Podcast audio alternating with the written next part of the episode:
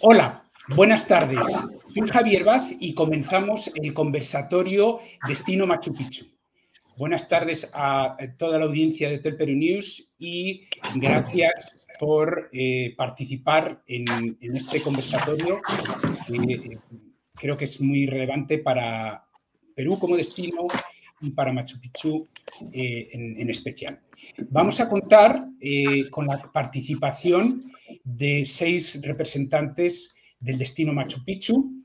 hemos tenido, bueno, finalmente nos ha podido confirmar eh, el alcalde distrital de Machu Picchu, el señor Darwin Baca, al quien agradecemos, y también nos ha podido, ha podido confirmar eh, José Bastante como responsable, como jefe del Parque Arqueológico de Machu Picchu, y eh, con mm, los representantes de los hoteles y transporte que ya habían confirmado, Enrique Gamero como gerente general de Incaterra, eh, Marisa eh, Montero como directora de marketing y ventas de Interrail, eh, Jorge Molina como gerente general de Casa del Sol Machu Picchu Hotel y Aníbal Clavijo del Hotel Sumac Machu Picchu Hotel también como director gerente.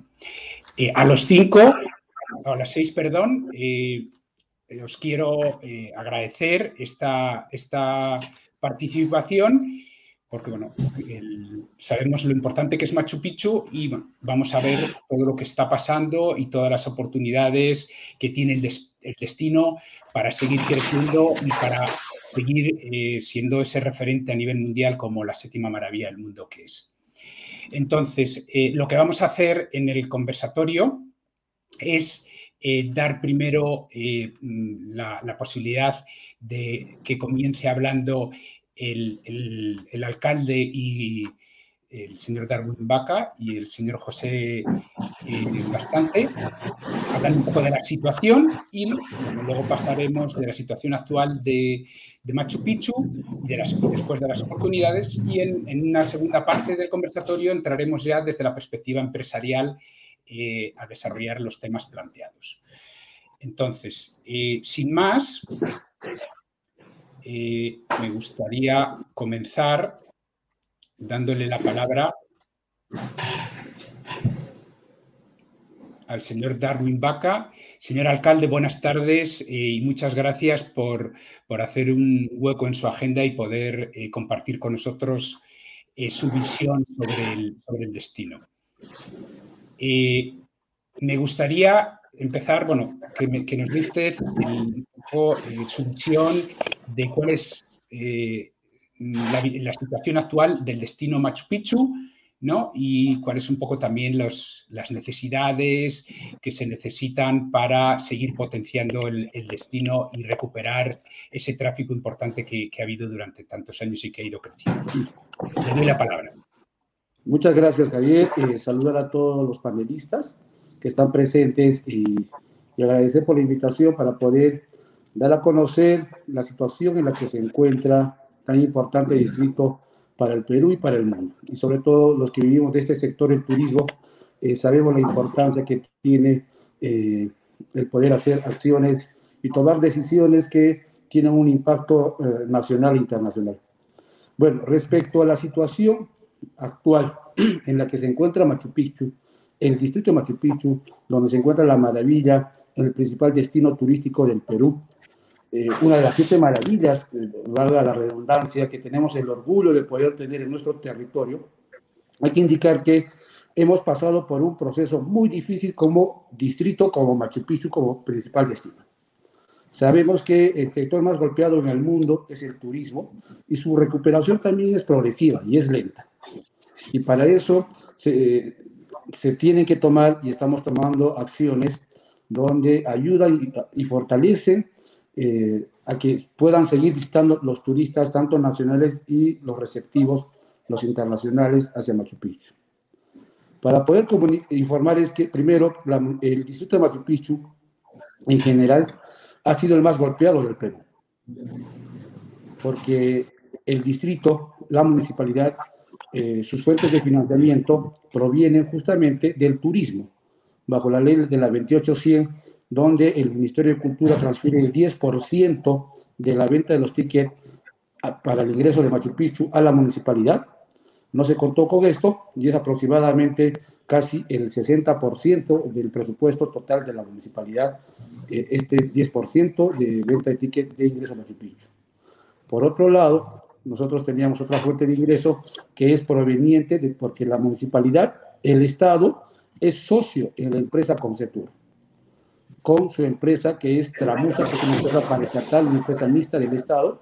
En ese sentido, también esta empresa que está ligada a la actividad turística, lastimosamente no tuvo ni un sol de ingreso en todo este tiempo de la pandemia que todavía en este momento estamos en, pleno, eh, en plena emergencia sanitaria. Asimismo, los otros, las otras fuentes de financiamiento que se tienen dentro de la municipalidad, todo este sector de ingresos es casi el 90% del presupuesto de la municipalidad. Y ese 90% se va pues para obras, para eh, mantenimiento, saneamiento básico, limpieza, seguridad del pueblo de Machu.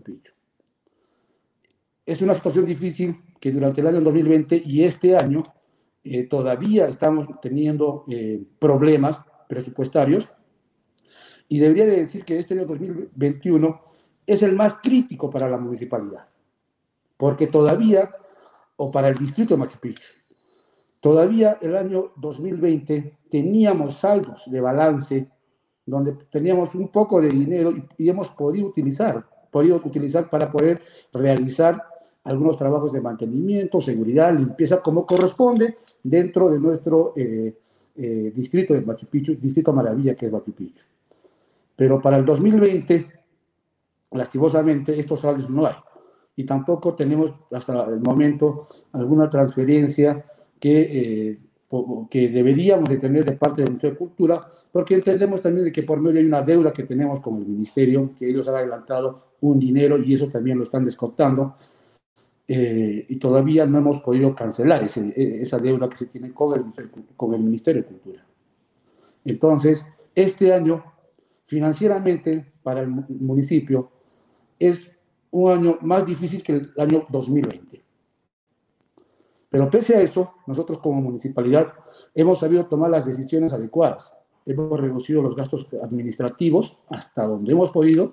Solo están los jefes de línea, nada más. Y ese dinero que hemos podido juntar lo hemos destinado para una u otra obra, donde los eh, pequeños empresarios de hoteles, restaurantes y otros afines que están ligados a la actividad turística pudieran trabajar como obreros. Nadie en su vida pensaba como dueño de un establecimiento eh, ligado a la actividad turística, iba a trabajar en obra como, como obrero, pero tuvieron que hacerlo porque lastimosamente eh, se vive en el turismo, se vive en el día a día, como ustedes saben, y todo lo que estamos ligados a esta actividad se vive del día a día.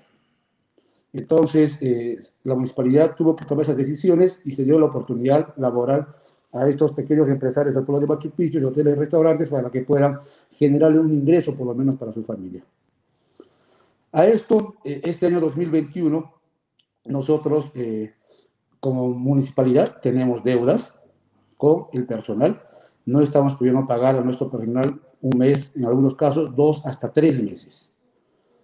Eh, la reactivación que se ha estado iniciando desde el año 2020, recordaremos que en noviembre del año 2020 se aperturó Machu Picchu de manera gratuita y esto justamente fue una, una, iniciativa que desde la unidad de gestión Machu Picchu, donde está presente el, el, ministro de Turismo, el ministro de Cultura, el ministro del Ambiente, el gobernador regional y el alcalde de Machu Picchu, quien habla, y también los viceministerios en un comité directivo de la UGM, es que eh, hemos impulsado para reabrir Machu Picchu.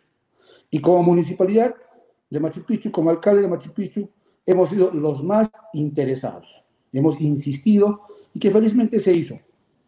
Hubo compromisos de por medio donde eh, se, bajo algunos informes que se tienen del Ministerio de Cultura, cuando conversamos con el ministro por entonces, nos informó de que no había ningún estudio que diga lo contrario respecto a que en los parques arqueológicos o centros arqueológicos el contagio del, del virus estaba creciendo. Al contrario, son lugares abiertos de esparcimiento que eh, eh, ayudarían con la oxigenación ¿no? en el cuerpo.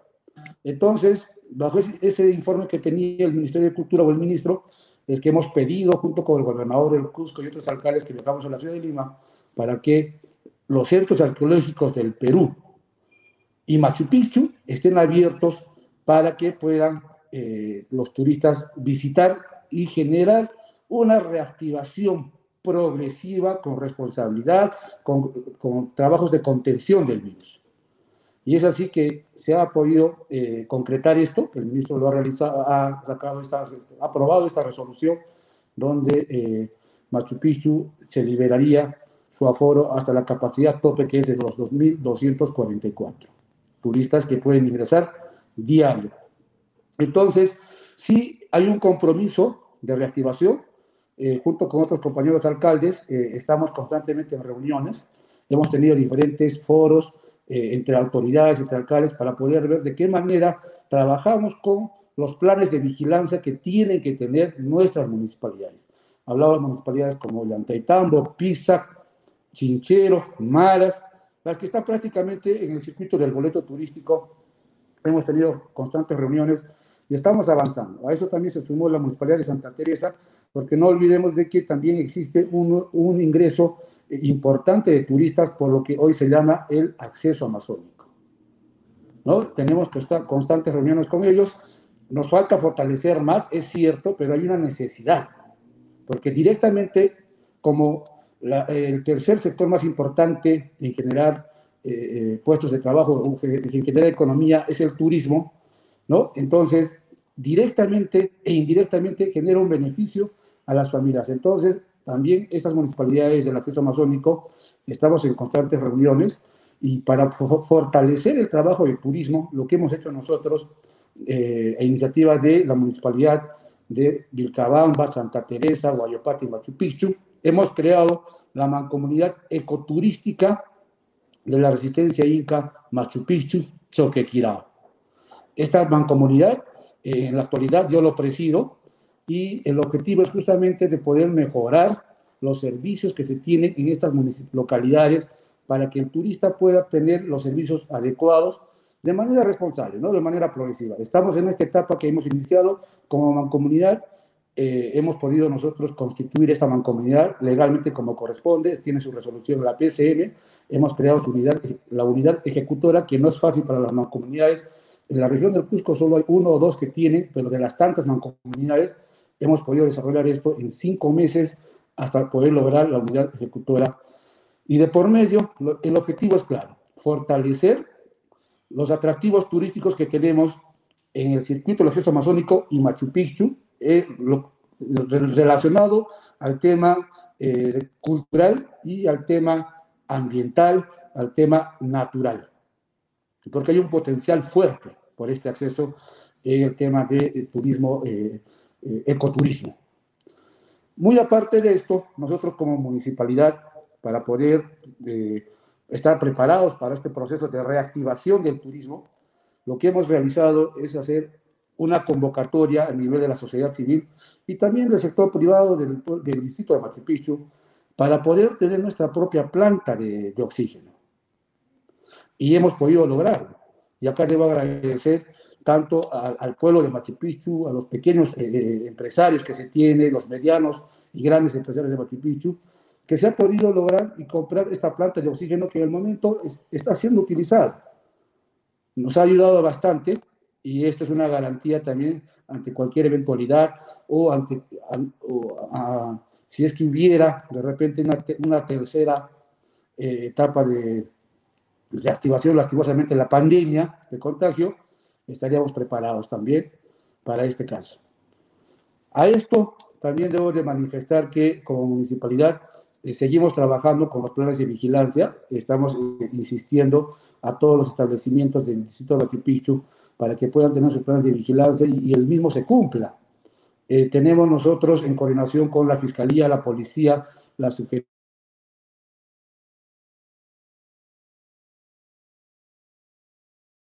Turismo, junto con salud, están haciendo eh, eh, eh, fiscalizaciones a los establecimientos.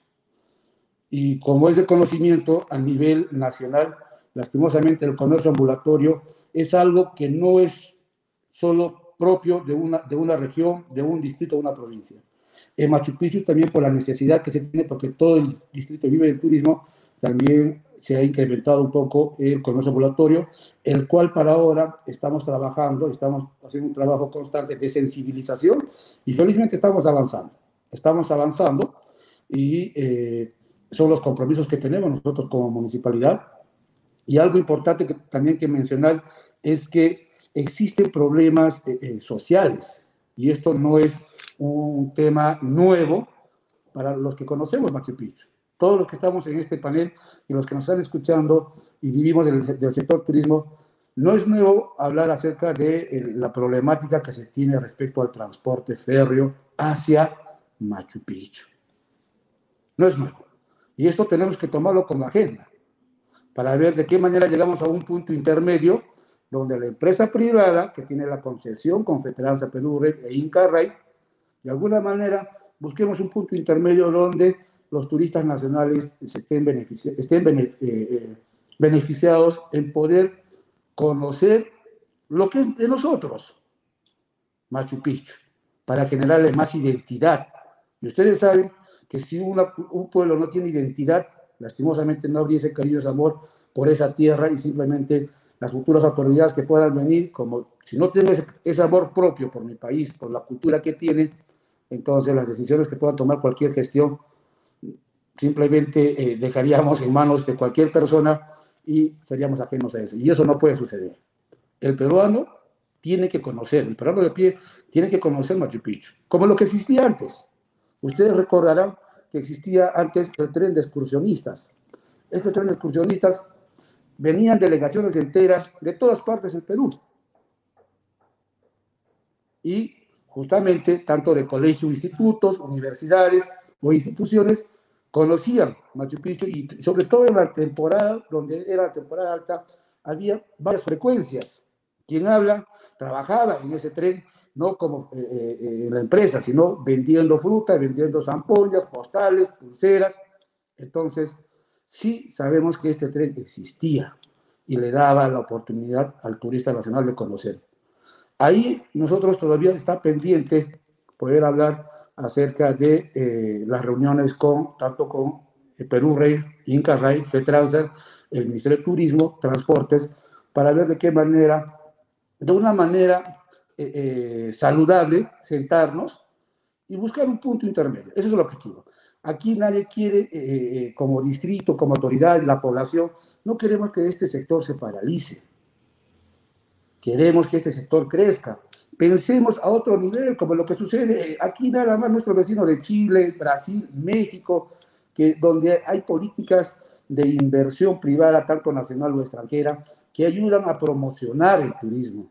Pero lastimosamente eso no sucede en el Perú no con esta nueva gestión, sino que esto viene desde hace muchos años atrás y este es un pasivo que lastimosamente las futuras gestiones tienen que asumirlas, las futuras gestiones presidenciales.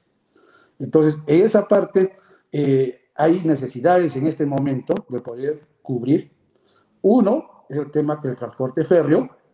Dos, algo importante que en estos días, desde el 27 y 28 de julio, se ha suscitado, y es justamente la capacidad de turistas que el aforo tope que se tiene de visitantes que tienen que ingresar hacia Machu Picchu. Este tema es muy importante y acá tenemos que tener una sola opinión con todos los sectores involucrados en este sector de turismo. Ayer ya hubo una reunión de los operadores de las agencias con la Dirección de de Cultura sobre este tema. Ayer hubo una pequeña movilización de los guías en Machu Picchu hicieron una protesta en, la puerta de, la Dirección Desconcentrada de Machu Picchu. Hoy día hubo otra movilización en la ciudad del Cusco. Y no esperemos, y esto, ya esto es una papa caliente que el gobierno central eh, tiene que eh, tomar la decisión adecuada para poder eh, ver en el corto plazo cómo mezclamos conservación del patrimonio con reactivación. Porque si nosotros nos, simplemente nos limitamos al tema de conservación, conservación, conservación, yo me pregunto, si ahora estamos con, con problemas de casi 400 turistas, 300 turistas diarios que eh, tienen problemas para poder eh, comprar sus tickets de ingreso hacia la yacta de Machu Picchu.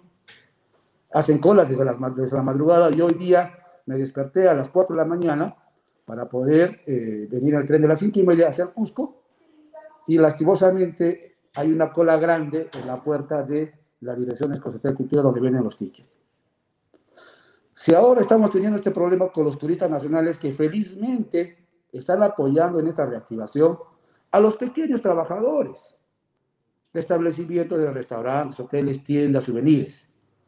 La pregunta es, ¿y cuando el turismo receptivo comienza a venir, qué hacemos con ellos?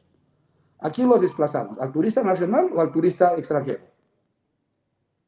Por eso tiene que existir un punto intermedio, porque hubo una resolución del 6 de julio, la 173 del Ministerio de Cultura del 2020, que el 6 de julio del año pasado, en plena pandemia, ha sido aprobada. Donde estamos preocupados nosotros por el tema de la salud, se muere un vecino, un familiar, nadie va a hablar del turismo en ese momento, porque veíamos lejano este proceso de reactivación. Pero ahora que estamos comenzando a dinamizar la economía, y ahora que ustedes bien conocen que ya los paquetes se están estructurando para visitar en estos próximos meses desde el extranjero, ¿cómo hacemos con ellos? Simplemente nos limitamos a decir, no, lo aprobó el Ministerio de Cultura y ya se tiene que respetar. Mañana puede que haya un problema entre turistas nacionales y extranjeros en la puerta de, venta de tickets de Ollantaytambo, en Machu Picchu, en Piscacucho, o aquí en el Cusco, las movilizaciones que tendrían y, posiblemente hagan el sector eh, eh, turismo de la región del Cusco. Y ahí va a ser más fuerte. O sea, antes que esta bola de nieve comience a crecer, este es el momento donde nos tenemos que sentar. La UGM tiene que tomar una decisión correcta bajo el proceso de reactivación. No estamos en un año normal, 2019, 2018, 2017, donde sí tenemos que priorizar temas al 100% de conservación. ¿Cuántos de nosotros tenemos deudas con el banco? Pequeños, medianos y grandes. Tenemos deudas con el banco. ¿Y cómo hacemos para poder pagar y reactivarnos y llevarle un pan a esos pequeños empresarios, a su familia, si el límite, el tope de, Machu Picchu es de 2.244 turistas diarios. Y ahora nos preguntamos, ¿esto tiene un impacto local, regional, nacional, internacional? Sí tiene. Hay que evaluar que sí tiene un impacto a nivel nacional. Porque los paquetes, ustedes conocen bastante, conocemos el sector, vienen pues estructurados con diferentes lugares, sitios sitios arqueológicos, atractivos turísticos, que están en diferentes regiones de nuestro país. Y si Machu Picchu tiene un tope de 2.244 turistas diarios, ¿cómo hacemos para de lo que antes venían mínimo 2.500 turistas diarios en temporada baja y que en temporada alta llegó hasta 6.000, 7.500 turistas aproximadamente? ¿Cómo hacemos? Para eso en este momento, nosotros, el día de ayer, en la movilización que hubo de eh, los guías eh, en Machu Picchu, tuve la comunicación con el ministro de Cultura y también el día de hoy nos comunicamos junto con el alcalde del Cusco, los alcaldes del Valle Sagrado y otros alcaldes que también están ligados a la actividad turística, que no están dentro del boleto turístico. Nos hemos comunicado, mañana tenemos una reunión con el Premier, con el ministro de Turismo, con el ministro de Cultura lo vuelvo a manifestar. Esto es una agenda nueva para los ministros porque son nuevos, no conocen mucho la realidad de esta problemática. El tema de Perú Rey, el tema pues, presupuestario de, las municipalidades turísticas y el tema del aforo que en este momento nos interesa. Que nos tenemos que sentar. Tenemos que saber mezclar lo que es reactivación económica, porque hay una necesidad del Perú, del sector turismo, y el tema de conservación.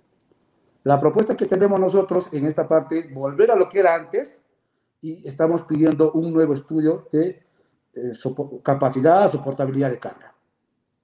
Porque nosotros tenemos la información y sabemos que este informe ha sido pues elaborado en el año 2015. Y del 2015 hasta ahora ha habido mejorías y eso saludamos a la Dirección Escolar de Cultura. ¿Por qué nuevos senderos? Hay un trabajo muy bueno de conservación de la. Hay, hay una salida que antes del 2015 no existía, la salida actual. Y eso contemplaba, esas recomendaciones contemplaba justamente la consultora que hizo para la soportabilidad de carga, la capacidad de carga de Machu Picchu. Contemplaba también los horarios, recomendaba los horarios que se tienen que tener para el ingreso hacia Machu Picchu. Se tiene en la actualidad. Todo eso se tiene que volver a evaluar en un nuevo estudio y ahí nos indicará de cuánto es el, eh, eh, la, capacidad de carga para que cuántos turistas ingresen hacia Machu Picchu. Pero en el corto plazo, yo les pido a ustedes también como parte del sector, es que hagamos una fuerza, que en el corto plazo sea la, capacidad hasta 5.400 turistas. Y en casos excepcionales, la Dirección de Especialidad de Cultura, en coordinación con el parque y el Ministerio, tomaron decisiones que se puede incrementar en vender más tickets.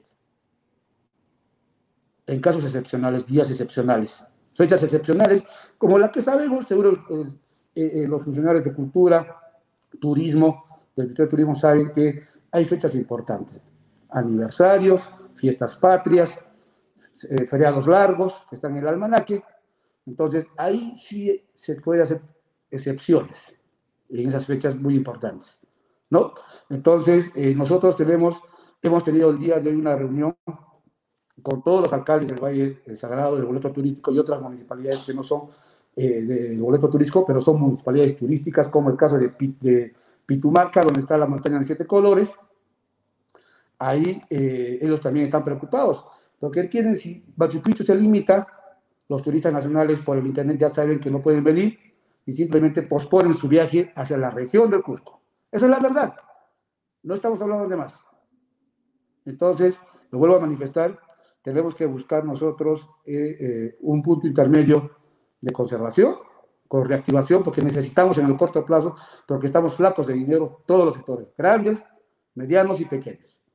Entonces, en esta primera parte yo agradezco eh, mi participación y, bueno, estaremos hablando de la segunda fase más temas que vayan ligados a nuestro sector. Muchas gracias.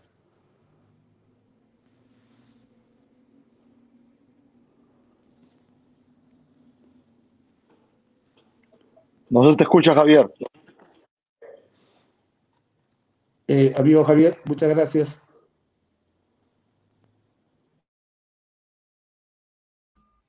José, ¿me escuchan ahora? José, ahora creo que se ha... A ver, ahora José se ha congelado su, imagen. ¿Me escuchan? Ahora sí. Ya, correcto. Entonces, este, eh, José, buenas tardes, gracias por, la participación. Y bueno, si ya nos puede dar una, digamos, ya concentrándonos en lo que es el parque, un poco cuál es la situación y, las posibilidades de lo que hablaba el, alcalde de para poder ir aumentando esos niveles de aforo y cómo, cómo podemos maximizar lo que es el potencial del, digamos, del destino. Correcto. Este, empezando con que lo que está inscrito en la lista de sitios del patrimonio mundial de la UNESCO en la categoría mixta, solo hay 39 propiedades a nivel mundial como patrimonio cultural y natural, es, no es solamente la Yacta, es un área de más de 37 mil hectáreas donde tenemos más de 60 monumentos arqueológicos y más de 300 caminos, 300 kilómetros de caminos prehispánicos.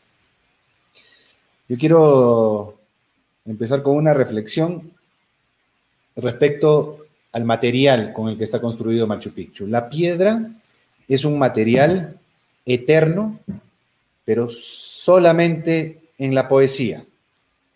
En la realidad es totalmente diferente.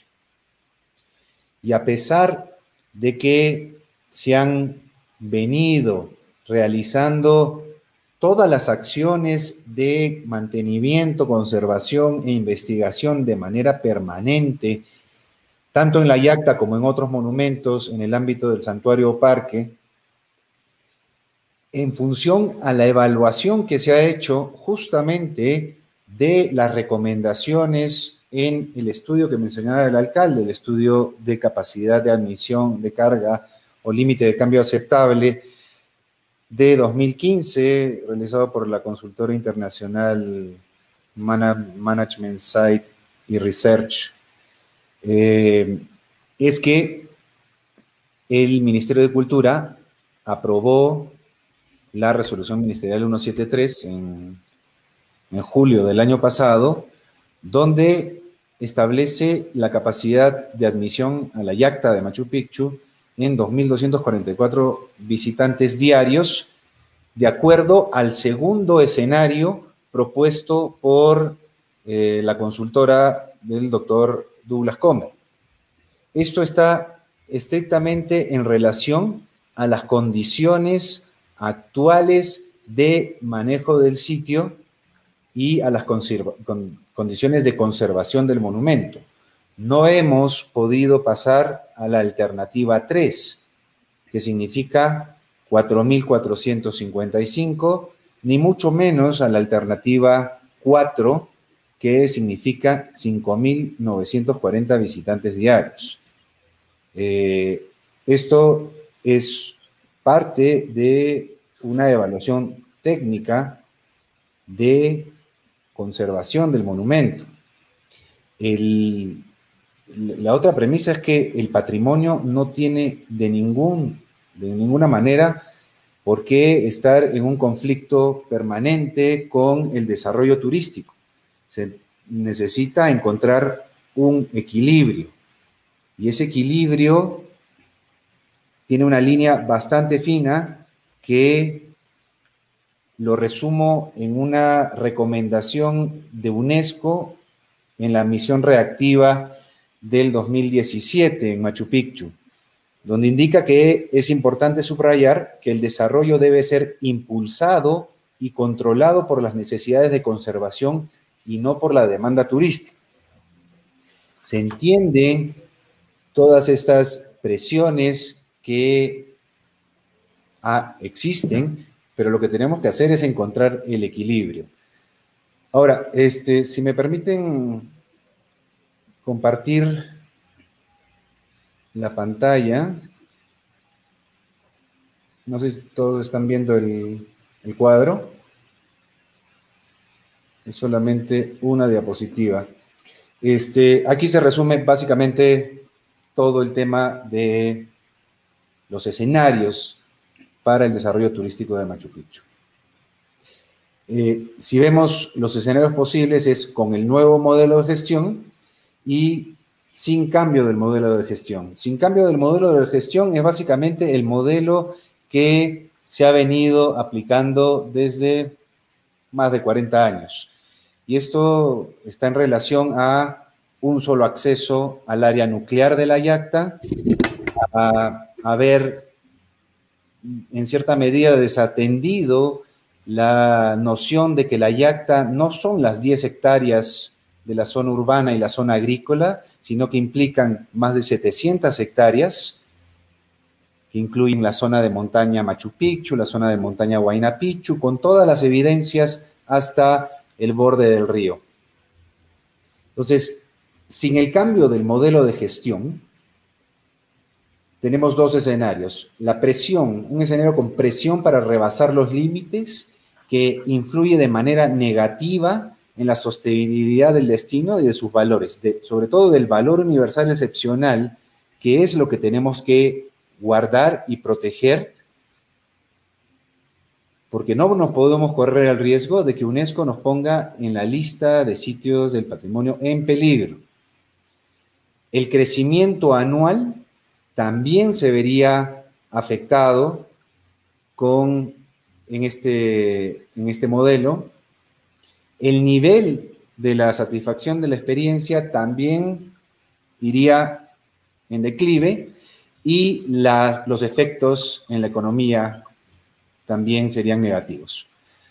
Ahora, en el segundo caso, controlando los límites sin el cambio de modelo de gestión, la sostenibilidad se mantiene bastante alta. El crecimiento, no, el crecimiento se estanca. Y para poder crecer, tenemos que crecer de una manera ordenada. El nivel de, satisfacción de la experiencia también se mantiene en alto y sostenido. controlando los límites. Y los efectos en la economía no son muy ideales, que digamos. El crecimiento se queda estancado. Ahora, con el nuevo modelo de gestión, sí, todo cambia. La sostenibilidad del destino a niveles altos, el crecimiento anual también logra un, despegue, el nivel de satisfacción se mantiene muy alto y sostenido y los efectos en la economía son muy, muy por superior de, los, de, lo, de lo que tenemos actualmente.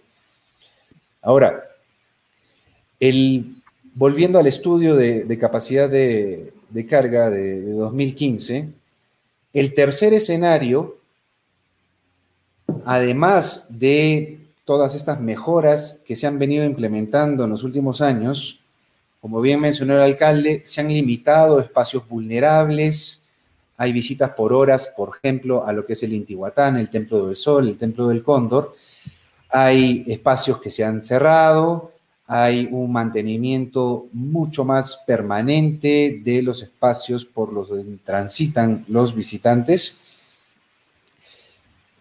Pero, como les mencionaba antes, todavía estamos en el segundo escenario, los 2.244.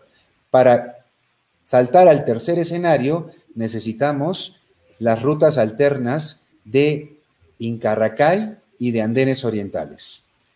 En el caso de Andenes Orientales, el Ministerio de Cultura ya culminó hace más de un mes. Hemos estado con el alcalde y las autoridades, incluido el ministro de Cultura, en el sitio y se ha entregado la obra de Andenes Orientales. El sitio, el, camino de Andenes Orientales está listo para ser utilizado por los visitantes.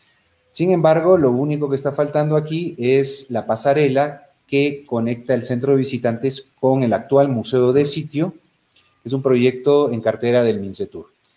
Eh, el actual museo de sitio es el lugar donde se plantea, y esto con, luego de un par de años, con la aprobación total de la UNESCO, la construcción del centro de visitantes. El centro de visitantes como un elemento, como un instrumento para este nuevo modelo de gestión que va a regular los flujos turísticos. Y el centro de visitantes tiene muchísimas bondades y sobre todo va a ser un, como les mencionaba, un instrumento que nos va a permitir generar este nuevo modelo de gestión. Eh, ahí vamos al cuarto escenario. Con las rutas alternas y con el centro de visitantes funcionando, Machu Picchu puede recibir 5.940 visitantes de acuerdo al estudio de capacidad de carga gente. Y luego de un año de funcionamiento, se puede hacer una reevaluación del estudio para, en función a las necesidades de conservación del sitio, que los pronósticos indican que serían óptimas, incrementar incluso este número. Luego tenemos, en un futuro ya un poco más a largo plazo, un segundo centro de visitantes, una segunda puerta de acceso a Machu Picchu, por la zona del acceso amazónico.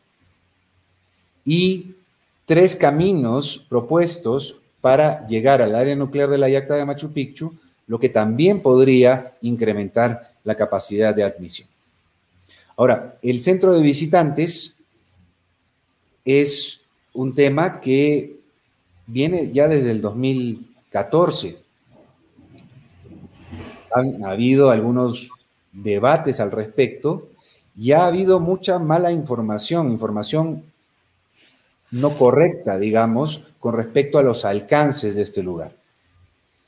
El centro de visitantes es simplemente, como les decía, un espacio donde se regula el flujo de visitantes hacia el área nuclear de la Yacta. Actualmente, cuando uno pregunta en Machu Picchu Pueblo cuánto tiempo me demoro en llegar a la Yacta, nos dicen, señor, en en bus son 30 minutos y caminando es una hora y 20. Con el centro de visitantes funcionando, esta percepción cambia, la realidad cambia. Usted se demora caminando por la Alameda, que está en manos de la municipalidad, 20 minutos. Y en bus, 5 minutos. ¿Por qué? Porque cuando uno cruza el puente Ruinas y controla sus boletos para ingresar al centro de visitantes, ya está en la yacta de Machu Picchu, ya empezó su experiencia. Las evidencias arqueológicas, como les manifesté, están hasta el borde del río. Y es la zona donde se encuentra actualmente el Museo de Sitio, que muy pocas personas visitan por temas de, eh, distancias. Y que no hay muchas facilidades con respecto al, transporte en, en, los buses, ¿no? Entonces, ¿qué es, ¿qué es la parte obligatoria del centro de visitantes? Es una zona de inducción de 10 minutos.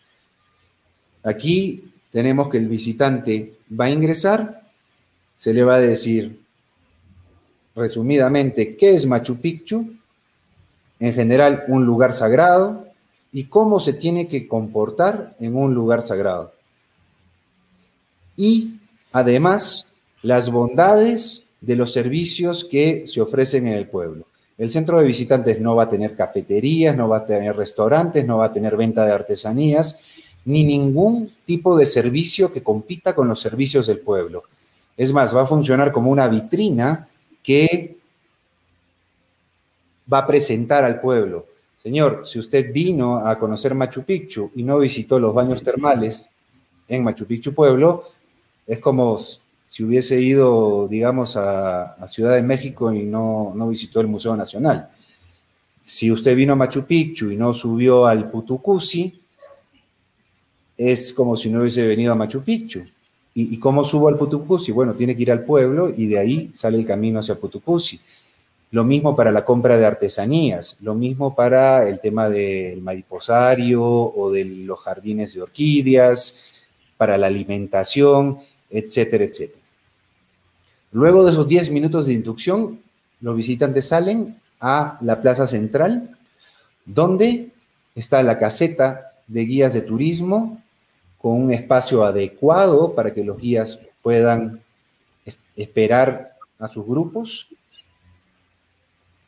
Y con su guía pueden visitar el nuevo museo de sitio, que idealmente incluirá todos los artefactos excavados en Machu Picchu desde Hiram Bingham, es decir, contar la historia completa de la yacta de Machu Picchu y decidir, bueno, el museo es opcional también, pero tienen otras opciones o subirse nuevamente al bus para ir al área nuclear, subir por el camino que usan actualmente los visitantes, que es el camino en gran medida, en varios segmentos que usó Hiram Bingham el 24 de julio de 1911, pero transformado en un camino de interpretación. Ahora la gente va en una carrera para llegar al área nuclear de la Yacta. No, este tiene que convertir. Cultura tiene un IOR para este fin. Lamentablemente, con el tema de la pandemia, que ha generado un desbalance social nunca antes visto, también ha visto, eh, Machu Picchu se ha visto afectado en cuestión de, recursos y no se ha podido concretar eh, la ejecución de este proyecto. La otra opción es ingresar a la yacta por andenes orientales. Como les mencioné, la pasarela que conecta con el conjunto de andenes orientales 6 y subir a la yacta. Esas personas, por ejemplo, que van por andenes orientales, que es una caminata de aproximadamente tres horas, no visitarán la yacta, el área nuclear de la yacta el mismo día. Tendrán que pernoctar en Machu Picchu Pueblo y visitar la yacta, el área nuclear, al día siguiente. Ojo que el centro de visitantes es solo de ingreso. De salida, los buses van directamente hacia el pueblo. Eh, otras de las bondades del centro de visitantes es el tema de el monitoreo en tiempo real de los flujos de visitantes, los espacios para la conservación de los objetos, la vivienda institucional, vivienda digna para el personal que labora en el parque de Machu Picchu y que en muchos casos han dedicado su vida entera a proteger y a conservar nuestro patrimonio. Los jardines botánicos, el jardín botánico que actualmente se cuenta en una de las terrazas, y el nuevo jardín de plantas medicinales que se está habilitando en la siguiente terraza de este espacio donde se construirá el centro de visitantes. Entonces, con estas herramientas, el crecimiento turístico se puede dar de manera sostenida. Recordemos también que Machu Picchu es un lugar sumamente frágil y que durante época inca, con los últimos cálculos que hemos realizado, básicamente la población permanente de Machu Picchu no pasaba de los 400 habitantes. Tenemos que, vuelvo a repetir esto, a llegar a encontrar ese tan ansiado equilibrio entre patrimonio, turismo, desarrollo social que nos permita crecer sin afectar el valor universal excepcional de Machu Picchu. Eso sería mi parte, gracias. José, dado que ya nos hemos extendido en esta parte, a ver, perdón. Eh, bueno, me gustaría eh, a ustedes dos que en cuestión de, ya les pido ahora sí que brevedad, en dos, tres minutos me, comenten eh, oportunidades que pueden ver. O sea, creo que, ahora con todo lo que ha desarrollado José sobre estas, estas nuevas, estos nuevos accesos ya se está definiendo, pero si me puede, digamos, hacer una conclusión sobre esa parte de eh, nuevas oportunidades que pueda haber o que considere hacia Machu Picchu como, como destino turístico y con todo lo que ofrece el parque. Una conclusión final. José. Sí, empiezo yo. Bueno, bueno las oportunidades están dadas. necesitamos migrar a este nuevo sistema de, gestión de Machu Picchu. Necesitamos ver el, el gran mapa, no solamente la yacta, diversificar las rutas, volver a mirar hacia la Amazonía, que es una de las razones por las cuales los incas construyen la yacta en este lugar, conectar todos estos destinos y espacios que se han vuelto recursos turísticos que permitan un, adecuado mantenimiento de, nuestro patrimonio. Qué interesante podría ser, por ejemplo, ingresar a través de un teleférico por Choquequirao. en Choquequirao sí se dan las condiciones para el establecimiento de un teleférico salir caminando hasta Yanama y ahí podrían tomar incluso, ya hay movilidad, hasta Lucmabamba, subir por el camino Inca hacia Yactapata, ver Machu Picchu desde ese lado, bajar a hidroeléctrica y ingresar a lo que es la Yacta y salir por Ollantaytambo y hacer el tour del valle en reversa generar una serie de eh, otros destinos que no, la, idea es que no todos estén al mismo tiempo en el área nuclear de la IAC. Y con eso podríamos, sin lugar a dudas, crecer. Y lo que tenemos que lograr realmente es convertir al ícono de, de la peruanidad, que es Machu Picchu, en un ejemplo de gestión participativa del patrimonio que estamos obligados a proteger. Muchas gracias, José. Creo que ha sido eh, muy explícito en todo, el, en todo el aporte de lo que es eh, Machu Picchu. Y ahora, eh, señora Calden, Darwin Baca, por favor, también si puede de forma concisa a nivel de lo que es el desarrollo de la nueva marca Machu Picchu y, la promoción para, terminar con usted. Sí, eh, gracias, Javier. Sí, al respecto es necesario mencionar eh, diferentes temas que van ligados con el principal destino que es Machu Picchu. Nosotros como gobierno local entendemos eh, para poder crear esta propuesta de la marca Machu Picchu que se ha hecho realidad, no ha sido nada fácil. Ha sido un trabajo que se ha desarrollado con la empresa que elaboró la marca Perú. Es una empresa muy importante con los antecedentes que eh, a nivel internacional garantizan el buen trabajo que han desarrollado ellos, han desarrollado ellos para la marca Machu Picchu. A esto es necesario que, eh, informar que la marca Machu Picchu eh, tiene objetivos claros. Uno es la promoción ¿no? de los destinos que están ligados a la actividad y a nuestro principal destino Machu Picchu, como es la parte natural, la parte de conservación de biodiversidad. Tenemos cataratas, tenemos tres ríos, tenemos flora, tenemos fauna, tenemos una montaña muy hermosa que es la montaña del Putucusi, que eh, en este momento se está en la elaboración del expediente, sociabilizando con Cultura y con CERNAM. Es una propuesta innovadora de impacto nacional que estaría al nivel de países de primer mundo por la propuesta que se tiene.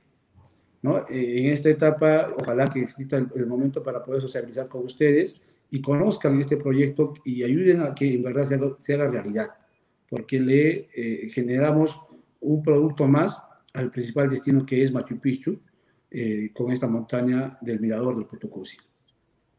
Es necesario manifestar que la marca Machu Picchu también trabaja en mejorar los servicios eh,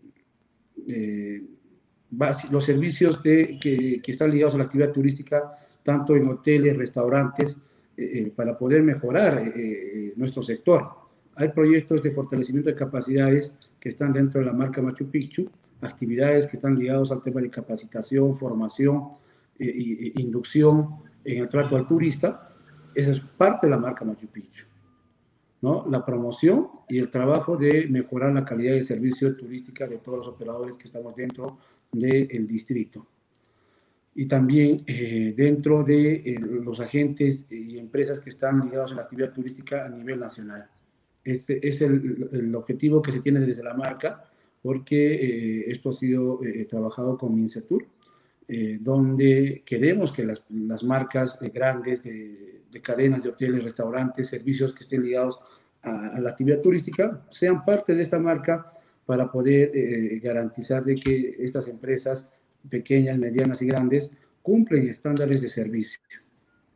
Dos cosas, promoción de, los productos de, ofertas turísticas que tenemos acá en Machu Picchu, como, como lo he manifestado, las cataratas, eh, la parte de biodiversidad, la flora, la fauna, y el tema de eh, capacitaciones, mejoramiento del servicio turístico. Lo otro importante que como gobierno local me debería mencionar, y es necesario que mencione, son proyectos que van ligados con la actividad turística. Y para esto, el gobierno local de Machu Picchu eh, tiene toda la voluntad. Hasta donde nos alcance el tema presupuestario, nosotros estamos para poder trabajar. Machu Picchu normalmente recibía alrededor de casi eh, 40, 39, 37 millones de soles antes de la pandemia. Durante la pandemia, lastimosamente, ha sido un golpe muy fuerte que, eh, como le he manifestado, tenemos deudas en este momento con el personal de un mes hasta dos, tres meses que no se está pagando. Entonces, en esta, en esta parte es necesario hablar de proyectos que vayan ligados con la actividad turística, porque hablar de turismo no es solo saber cuántos turistas llegan y cuánto, a qué precio vendo mi producto. No, sino que tenemos que mejorar los servicios básicos que están ligados a la actividad turística. Transitabilidad, saneamiento básico, salud, defensa ribereña, ¿no? Que es importante. Ustedes y, todos entendemos de que eh, en diferentes años Machu Picchu lastimosamente se, ha cerrado por eh, cuestiones naturales, donde se ha desbordado el río, existe un incremento de, varios ríos en toda la cuenca, desde Ollantaytambo hasta Machu Picchu y en el mismo distrito de Machu Picchu, que lastimosamente ha hecho que se cierre Machu Picchu por, en algunos casos, una semana, días o meses. En ese sentido, nosotros como municipalidad tenemos un proyecto que es el proyecto de la defensa ribereña, que nos ha costado elaborar eh, por 1.200.000 bajo una mancomunidad eh, con el gobierno regional, entre la municipalidad de Machu Picchu y el gobierno regional, se pudo desarrollar este expediente. Ya está culminado el expediente, lo que ahora lo que estamos esperando es que se financie este proyecto por un tema de seguridad de Machu Picchu. Se cierra Machu Picchu un día o una semana, un mes, la repercusión económica es para todo el Perú y para todos los sectores que estamos ligados directa e indirectamente a este sector. Entonces, es necesario que este proyecto entre en cartera eh, desde el Ejecutivo. Ya nosotros hemos coordinado con el gobierno regional. Eh, eh, se ha podido entregar al Premier una cartera de proyectos donde, contempla justamente este proyecto de la defensa ribereña. Nosotros, como lo he manifestado al inicio de la exposición, estamos viajando a la ciudad de Lima el día de mañana y tenemos que hacer todo el seguimiento la presión para que esto sea una realidad. Y acá lo vuelvo, vuelvo a invitar a todos los sectores que estamos involucrados en la actividad turística. Tenemos que sumar esfuerzos, porque un día que se cierre Machu Picchu, todos somos perjudicados. Esa es la verdad. Lo otro importante es respecto al tema de salud.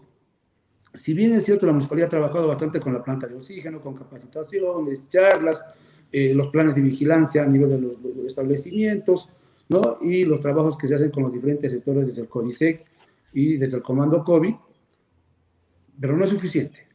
¿Qué necesitamos en este momento? Ustedes que conocen Machu Picchu, si mañana nos ponemos enfermos, ¿tenemos un centro de salud adecuado? No, tenemos un centro de salud de contingencia. Y si antes de esto teníamos un, establecimiento lastimosamente muy, muy rudimentario en Machu Picchu. Y ahora, felizmente, el año pasado se pudo hacer realidad, se pudo dar inicio a este proyecto del Centro de Salud de categoría 1-4 de Machu Picchu. Pero que lastimosamente por el tema de la pandemia, por temas internos de la empresa que estaba construyendo con la empresa supervisora, se paralizó, pero para esta fecha eh, eh, nosotros tuvimos una reunión en la ciudad de Lima con el Premier y felizmente le dio importancia y a los dos días salió, eh, hace como tres días salió eh, un informe del PRONES indicando que el expediente, el saldo del expediente del proyecto se había culminado. Y ahora lo que estamos buscando, y es parte de la agenda que tenemos nosotros como gobierno local, como el Ejecutivo, es que se tenga el financiamiento para este centro de salud. Estamos en plena pandemia, en pleno estado de emergencia. Es necesario tener nuestro centro de salud, porque eso beneficia, uno, a nuestros eh, eh, pobladores, dueños, trabajadores, comuneros que viven en Machu Picchu. Y dos, de la actividad de cual vivimos todos nosotros, el turismo, los turistas. Le damos esa seguridad que está llegando a un destino seguro, con una infraestructura moderna, con el personal capacitado, ¿no? Y con todos los instrumentos y materiales adecuados para, cualquier emergencia. Eso es necesario. Lo otro importante es respecto a proyectos de mejoramiento de la oferta turística. Nosotros ya hemos, eh, como lo he manifestado, hemos trabajado y estamos en la etapa de socialización sobre este proyecto de el Putucusi, la montaña de Putucusi, y lo otro es el tramo número 4 que viene desde eh, eh, Pizcacucho, Salapuncu, Machu Picchu, Corihuayla, China. Este proyecto es una IOAR que lo hemos iniciado desde MINCETUR, desde el año 2019 y felizmente el gobierno regional asumió el compromiso de elaborar esta IOR y estamos haciéndole seguimiento nosotros constantemente. El día de hoy yo me encuentro aquí en la ciudad del Cusco, he intentado por todos lados eh, eh, tener una reunión con el gobernador regional para hablar dos temas, el tema de salud y el tema de reactivación. No he podido, pero sí el tema de salud, hablé con el director y felizmente lo que ha garantizado el director, y esto lo tengo que manifestar acá, el director de salud, es que se va a hacer una vacunación a partir de 18 años para adelante en, la siguiente tanda de vacunas que van a llegar desde la ciudad de Lima, que posiblemente sea la próxima semana. Entonces, esto sí es bueno, ¿no? Esto es una corrección que se ha hecho con la Dirección de Salud el día de hoy, y, eh, pero sobre el tema de reactivación con el gobierno regional todavía está pendiente y es necesario este proyecto donde la Gersetur del tramo número 4 que viene este camino Inca hasta Corihuayra, China, la Ejercetur con el gobierno regional transfieran ya un presupuesto para poder darle un ingreso hacia Machu Picchu, una alternativa del camino inca tradicional hasta el lugar de eh, China. Algo importante también que mejorar, que manifestar, es respecto a eh, el centro de visitantes de Machu Picchu. este centro de visitantes, lo único que hemos pedido nosotros como autoridades es que sea sociabilizado con la población. Existen distritos, provincias, regiones que tienen una característica particular de desarrollo. Y algo cercano al Cusco es el corredor minero. Estas, estas municipalidades, estas poblaciones dependen de esta actividad de la agricultura y depende también del canon que les pueda dejar la minería o de repente con la creación de fondos sociales para el desarrollo por la educación la cultura, les beneficia a ellos. En este caso, nosotros no dependemos de la minería Machu Picchu, pero sí dependemos del turismo. Y para lo cual, cualquier proyecto de envergadura, como es el caso del centro de visitantes, nosotros hemos pedido que se sociabilice con la población. Y esto es necesario, porque puede haber temas que la población tiene una interpretación errada o quizás acertada, ¿no? Entonces es necesario que se sociabilice para no tener inconvenientes y nosotros como municipalidad lastimosamente no tenemos el presupuesto ni el mejor año de, que, que, pudo tener en el 2018, 17, 16 Machu Picchu eh, para poder hacer un proyecto grande que va desde Machu Picchu Pueblo hasta el, el Museo Chávez Bayón, que es esta alameda donde aproximadamente son alrededor de casi 50 millones de soles, o un poco más. La municipalidad no maneja, ¿no? No podríamos dedicarnos como municipalidad a poder hacer un solo proyecto que al final no, no, no se puede hacer una buena distribución de los ingresos de la municipalidad para que beneficien a las comunidades y al pueblo. No tenemos esa capacidad de inversión. Por eso es que los 33 millones que cuesta el Centro de Salud de Machu Picchu lo está haciendo el gobierno central. Entonces no está en manos del gobierno local de Machu Picchu. Acá es el gobierno central que tiene que tomar las riendas en el asunto junto con las carteras ministeriales de cultura, turismo, la PCM y la municipalidad para ver de qué manera nos articulamos y mejoramos. ¿no? Entonces es necesario que se sociabilicen proyectos grandes para que no se genere después, después de un gran estudio o expedientes que se culmine, tenga observaciones de por medio, o si esté dando otras, otras interpretaciones que de repente no son las adecuadas o son las adecuadas.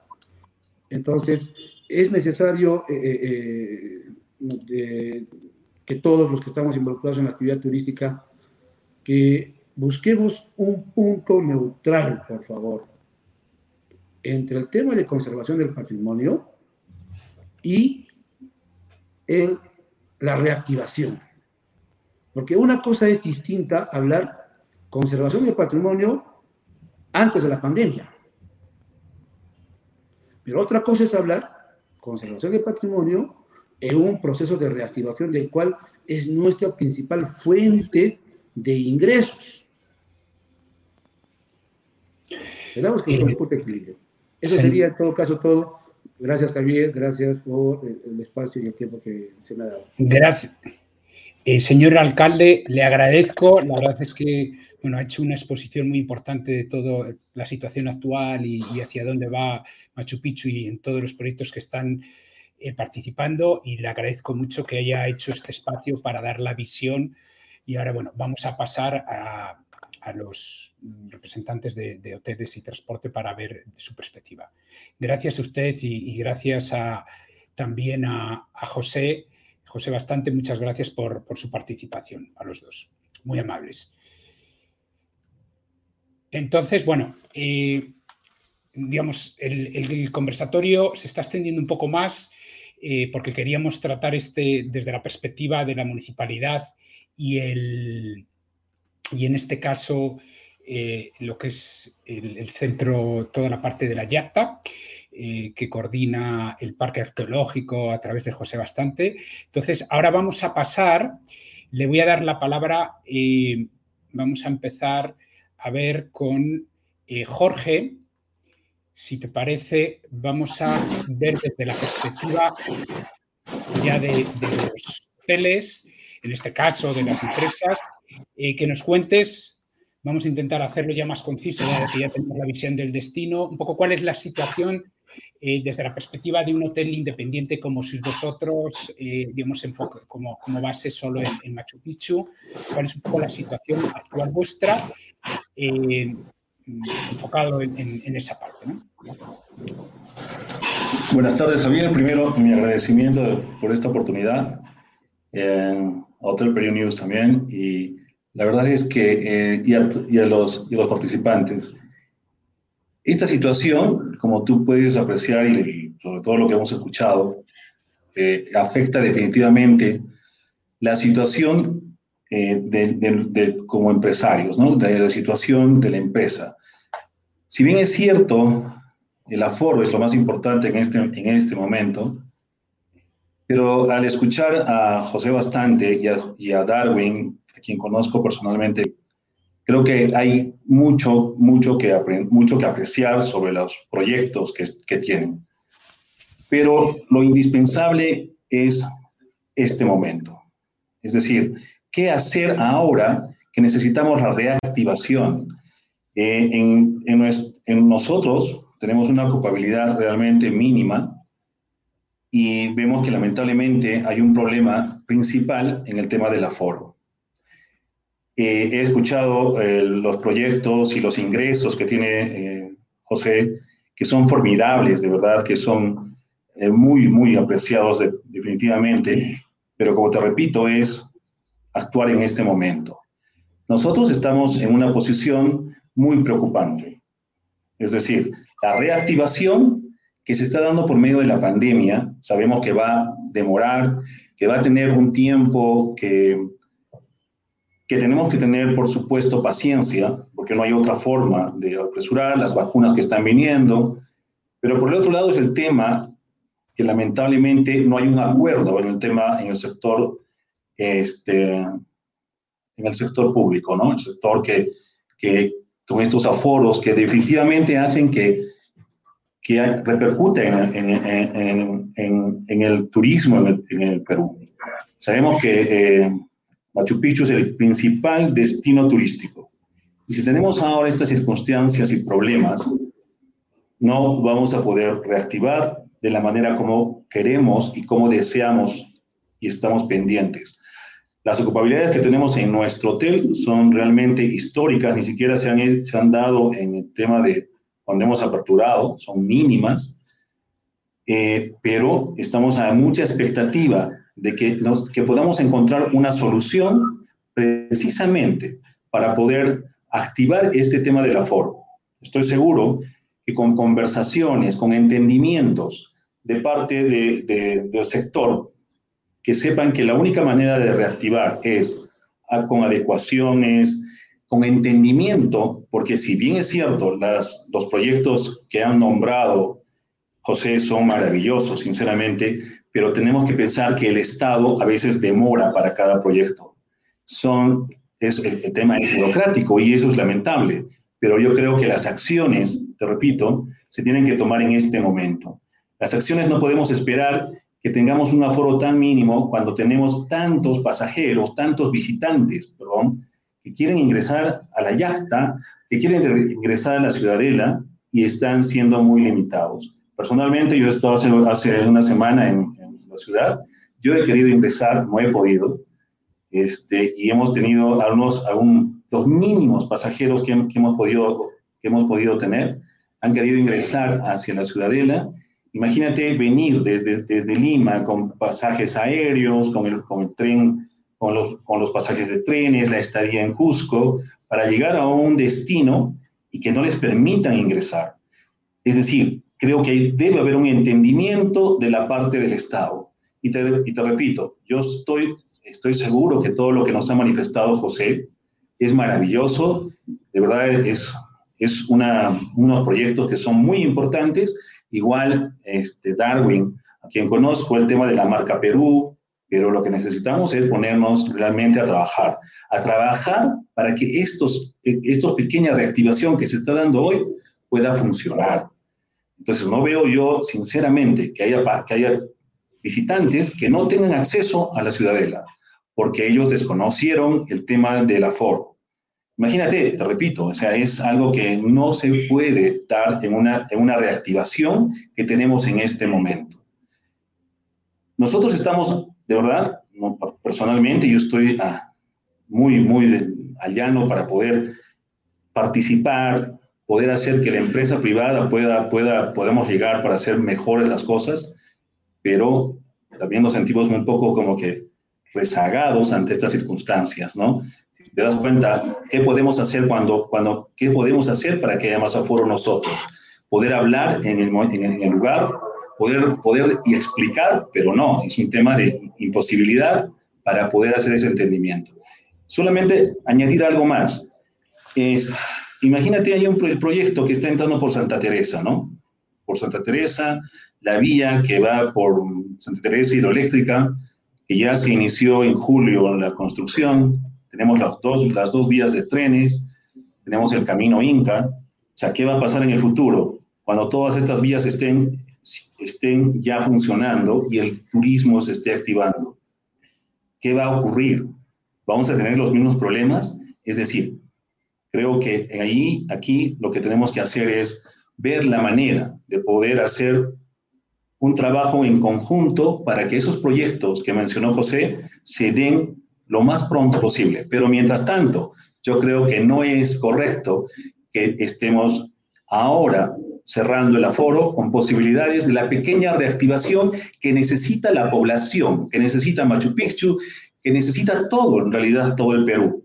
El, turismo ha sido golpeado terriblemente y creo que hay, tiene que haber un entendimiento para que esto pueda facilitar la llegada de nuestros turistas. Eso es lo que quería, bueno, eso es lo, que quería mencionar. Muchas gracias. Gracias. Aníbal, un poco tu, visión inicial de la situación desde la perspectiva empresarial. ¿Qué tal, Javier? Gracias por la invitación. La verdad, eh, saludo con todos los panelistas. Agradezco bastante a, al alcalde Darwin Vaca y a José Bastante, jefe del, Patrimonio Cultural, por estar presentes en este conversatorio muy importante. No sé si me escuchan, disculpen. Sí, sí. Perfecto. Eh, bueno, se ha tocado de verdad muy, muchos puntos importantes. Yo quiero comenzar con una, con una anécdota que me pasó hace seis años. Hace seis años tuve la oportunidad de estar con Christine Lagarde en un evento donde explicábamos un poco nuestros modelos de negocio y ella nos explicó o nos comentó, Aníbal, me quedo fascinada con lo que se hace en Machu Picchu desde tu punto de vista, desde el hotel. ¿Qué va a pasar cuando definitivamente se duplique la cantidad de turistas? Porque eso me pasó a mí cuando fue viceministra en Francia hace muchos, muchos años, antes del 2000. Y tuve la, invasión de más turistas chinos, más turistas de, de Asia, y la verdad que eh, nos agarró desprevenido. Y eso es lo que ahora Darwin, y la verdad felicito a las acciones que está haciendo, porque lo veo, soy parte del pueblo y veo las acciones que están haciendo, eh, es lo que dice, ¿no? Ha agarrado una papa caliente y estamos con un mismo proceso de atendimiento de turistas, de huéspedes, por más de, de, 30 años y que, que esto no ha cambiado. Disculpa que estoy escuchando un poco de eco, Estoy mirando a ver si hay... No. Ok. Entonces, ah, déjame acá ver si tengo algún... Ok.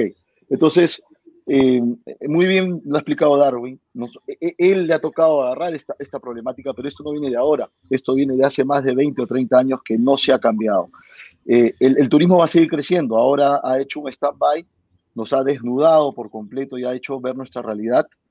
Y, ahora es momento, como dice Darwin, como dice José, yo me hubiera gustado invitar a mucho más gente, pero Perú ha tenido que estar aquí porque todos tenemos que ir hacia un mismo objetivo. Es preservar, por supuesto, porque ningún inversionista, ningún empresario va a querer meter dinero, dólares para generar valor agregado a un pueblo, al pueblo de Machu Picchu en este caso, para poder generar a corto plazo, a 10 o 15 o 20 años. Nosotros queremos tener Machu Picchu por 100 años más o lo que pueda durar. Y dentro de este, este tema que no se ha hecho nada, que se ha seguido con la misma dinámica y sin embargo hemos tenido un crecimiento, la otra vez lo saqué, de 10% en promedio anual por los últimos 15 años de turismo y hemos, hemos tenido un crecimiento bueno, aceptable, eh, eh, se, nos estampa contra, contra la cara esta pandemia. Y es momento de actuar, de dejar de tener intereses personales y poner eh, el grano desde nuestro punto de vista empresarial, de la parte cultura, de la parte de la municipalidad. a nivel del sector, a nivel nuestro, ¿qué ha estado pasando? Igual que lo que dice Jorge, eh, y, ahí quería un poco también hablar con, con, él de que hay proyectos que ya están listos, que simplemente es un tema de aprobación del, del Ministerio de, Turismo, el tema de, de, abrir, abrir el camino por, la, por los andenes este, nororientales, eso ya está, simplemente es hacer la pasarela que está en manos del Ministerio de, de Turismo y esto se incrementa a 400, 500 personas diarias más. Entonces, no hay cosas que, hay que esperar tanto, sino hay un tema de ejecutar, que en eso los empresarios somos especialistas. Y, en este caso Darwin también, porque lo he visto con bastantes actividades haciendo en, el pueblo de Machu Picchu y lo felicito porque eh, este tema que ha hecho de la, del apoyo hacia la salud, trayendo médicos de afuera, el tema del plan de desarrollo que he visto en 3D del, centro de salud, eh, en fin, son cosas que se necesitan urgentemente, Y lo felicito realmente. Y hay que seguir, hay, por supuesto que se puede mejorar y hay muchas cosas por mejorar. Eh, entonces, a nivel del sector, como, hemos ido evolucionando, definitivamente han sido casi 15 meses muertos, donde hemos tenido eh, cero ingresos. Eh, por supuesto que nunca hemos cerrado, pero definitivamente hemos tenido cero turistas porque las barreras han estado, del país han estado cerradas o no se han permitido el ingreso a Machu Picchu. A partir de, junio, julio, hemos tenido ciertos ingresos, pero muy por debajo del punto de equilibrio, coincido con Jorge. Sin embargo, a partir de septiembre, se ve que algunos grupos o series vienen confirmando, no en su totalidad. Eso nos permite, de alguna manera, al menos llegar hasta, hasta un punto de equilibrio, obviamente reestructurándonos, porque todos acá hemos tenido que hacer un recorte general de nuestra parte de gastos y costos para poder sobrevivir. ¿no? Esto es como una maestría, doctorado en una sola, donde hemos tenido que, poder, que sacar un diploma en, en, prácticamente dos meses. Entonces, estamos sobreviviendo como lo tiene Darwin desde su lado. Pero yo hoy día puedo decir que estamos sentados en un banco de oro, que esa es la típica frase que siempre hablamos, porque Machu Picchu es competencia de todo el Perú. Y como dice Darwin, eh, se ha tenido que meter el gobierno de Cusco, porque claro, si Machu Picchu está cerrado, si tiene limitaciones, Cusco también pierde, y pierde Arequipa y pierde Lima. El turismo receptivo, el 95% de nosotros pasa por Machu Picchu. Y todos acá vivimos gracias a tener el santuario y la yacta de Machu Picchu. Por lo tanto, no podemos estar espaldas de la conservación. Hay que llegar a un punto intermedio. Y eso el pueblo también lo tiene que entender porque yo como empresario quiero dar más trabajo al pueblo y también Jorge Molina y todos en general aquí. Entonces, eh, yo veo una mejora dentro de todo. Eh, sí, definitivamente esto va a ir gradualmente saliendo adelante. 2020, 2021 van a ser años complicadísimos. 2022 esto se viene mejorando me parece que vamos a estar entre un 40 o 50% del presupuesto del 2019, de acuerdo a las series, como viene mejorando y, que, la gran parte va a venir a partir de abril. Eh, algunos barcos de repente se animarán a venir en enero o, o marzo, ¿no? Pero en realidad tenemos que acostumbrarnos a convivir con este nuevo virus. No es que va a desaparecer el 2022 si estamos fuera con la vacuna. Estas variantes que aún se están analizando van a hacer que convivamos y es por eso súper importante el sello que han sacado de Machu Picchu, el de Safe Travel y todos estos que hacen que remarquen y que se continúe con el tema de los protocolos. Gracias, Aníbal. Eh, Marisa, desde tu perspectiva en la parte de transporte y, y, lo fundamental, bueno, ya hemos escuchado al alcalde y, conocemos toda la problemática que está viendo. Cuéntanos un poco tu perspectiva de, cómo está la situación y cómo lo estáis viviendo vosotros. Gracias, Javier, y todos, por la, sobre todo por la oportunidad, igual al, alcalde Darwin y a José y a todos los panelistas. Realmente un gusto estar acá presente. Creo que hemos hablado y hemos tocado los puntos más importantes. La situación actual que estamos viviendo en el sector turismo y en especial lo que lleva a lo que es destino Machu Picchu, dependemos no solamente, como se mencionaba, del aforo y la reactivación del turismo que va lento, pero sí estamos preocupados porque tenemos que mostrar, y lo ha mencionado justamente finalmente eh, Aníbal, como un destino seguro. Hoy en día los pasajeros, hay mucha oferta, mucha promoción, todo el mundo ha vivido esta pandemia y todos los países ofrecen un abanico de oportunidades. ¿Qué pasa? Los destinos que están prevaleciendo son los destinos que se muestran seguros, los destinos que que dan esta eh, seguridad, no tanto, o sea, la vacunación, el destino de sello seguridad, como mencionábamos, travel. Por eso tenemos que unir esa fuerza, demostrarnos que somos un destino seguro, hacer una sola comunicación. La comunicación tiene que ser clara. Ha habido malos entendidos por los protocolos, unos, unos ofrecen, decían una cosa, los aeropuertos decían otra, las aerolíneas otras. Eso confundía al pasajero, confundía al turista. Inclusive, en el caso de trenes, un ejemplo, hoy en día ya nadie usa la careta facial. Protector facial ya no se usa ni en los aviones, ni en los hoteles, ni en restaurantes. Los trenes somos los únicos que por protocolo exigen el protector facial. ¿Verdad? Nosotros tenemos ambas operadores, la sanitización como tienen los aviones que ya no necesitan protector facial. Entonces viene un turista y se incomoda porque no pueden subir a los trenes si no tienen protector facial. Esos son los mensajes que a veces no, no, son muy claros y, no entienden, los pasajeros no entienden. ¿Por qué unos sí, otros no? Si estamos en el mismo, digamos, en el mismo destino, ¿no? Entonces, creo que es importantísimo dar una cara clara y segura en la comunicación. Creo que, como hemos mencionado algunos, ya lo han mencionado, el trabajar juntos. Esto es un trabajo en conjunto para reactivarnos y salir juntos no solamente en la, o en la operación, en la promoción, tenemos que involucrar a todo el sector, o sea, tenemos que involucrar a los operadores, a las líneas aéreas, a los guías, a los hoteleros, a los trenes, a los eh, artesanos. Es muy importante porque eso lo de la unión nos va a hacer la fuerza. Creo que es importante inclusive la promoción, la apertura de mercados. Hay mercados como Brasil, que es tan importante para el Perú, que todavía no se abre, ¿verdad? Y así hay otros mercados, incrementos de vuelos. Nosotros para generar demanda necesitamos vuelos. Los vuelos que hoy día operan al Perú no están ni siquiera cerca de lo que se operaba en el 2019, ¿verdad? Un destino, un ejemplo, ¿no? México, un destino tan importante para nosotros que ahora es de qué nos estamos nutriendo ahorita, la verdad, son americanos, mexicanos, en su mayoría. En este momento es el 30% que viene, ¿verdad? ¿Qué pasa? El vuelo, antes el destino de México tenías varios vuelos al día y ahora justo tenemos cuatro, cuatro vuelos a la semana. Entonces, eso ya también hace que no hay esa demanda que podríamos tener, ¿verdad? Igual con Europa y otros países.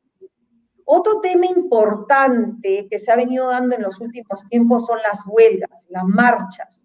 Entiendo que hay algunos inconvenientes y algunos reclamos, no solamente en el lado de Cusco, en Lima, y esto se, se refleja mundialmente. Ustedes saben que la noticia sale inmediatamente, ahora es rapidísimo cómo llega al mundo, ¿no? Entonces, esas huelgas, esas marchas no nos ayudan, crean un poco de inseguridad al destino, la gente lo piensa Imagínese buscarte un destino de vacaciones cuando vienes y saber que no has podido visitar la yacta porque tuviste un paro, ¿no? Y eso afecta. Entonces creo que por el bien de la reactivación del turismo, tenemos que tener en consideración estas cosas, estos puntos. No solamente es el aforo que hablábamos que es muy importante, pero hay puntos como estos que hacen que el destino sea atractivo para el mercado internacional. Los protocolos importantísimos es mostrarnos como un destino seguro, lo vuelvo a mencionar. Creo que hay la promoción. Para mí creo que, yo creo que como todos ustedes lo han dicho, tenemos esta promoción que, sale obviamente de Perú, pero también de todos nosotros como sector. Tiene que hacerse, sé que está dañado mucho presupuesto, que no hay en estos momentos los presupuestos que contábamos antes, obviamente lo sabemos las razones, pero creo que debemos de darles esfuerzo a la, a la promoción del destino y también importantísimo que este, por ejemplo, hay ahorita el proyecto de lanzamiento del carbono neutral, que es tan importante para Machu Picchu, el 2 de septiembre. Creo que ahí debemos de aprovechar a nivel país, esto va a ser algo único en el mundo, o sea, promocionar estos nuevos proyectos, estas iniciativas tan importantes y sacar provecho de eso. O sea, tenemos que reiniciarnos con esta promoción, no solamente de ofertas, sino también de destino. Y Perú es rico, sabemos, señores, tenemos ahorita la chef número uno del mundo, una mujer. Son cosas como esas que nos hacen únicos en el mundo. Entonces, creo que tenemos que trabajar el destino de Machu Picchu, muy importante hoy en día, porque como así como nosotros necesitamos promocionarnos, todos los países se están promocionando. Entonces tenemos que seguir siendo los líderes en Latinoamérica y sacar mucho, mucho de esto, lo que hemos vivido, estos momentos difíciles que hemos vivido, porque en crisis hay oportunidades, una oportunidad de reactivarnos.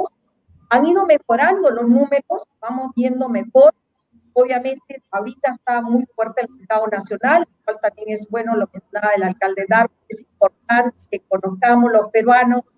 Siempre yo decía, eh, hay un dicho que para lo decía, conoce el Perú primero, y creo que es la oportunidad para que los peruanos conozcamos el Perú y sobre todo Machu Picchu, y, y por eso hoy en día está primando obviamente el mercado eh, nacional, el peruano, lo cual es bueno, pero también lo sabemos que ¿no? Van a empezar a venir todos los turistas y eso es lo que tenemos que estar preparados para esa reactivación que ya se está viniendo a partir de septiembre, octubre y noviembre, se ve mejor.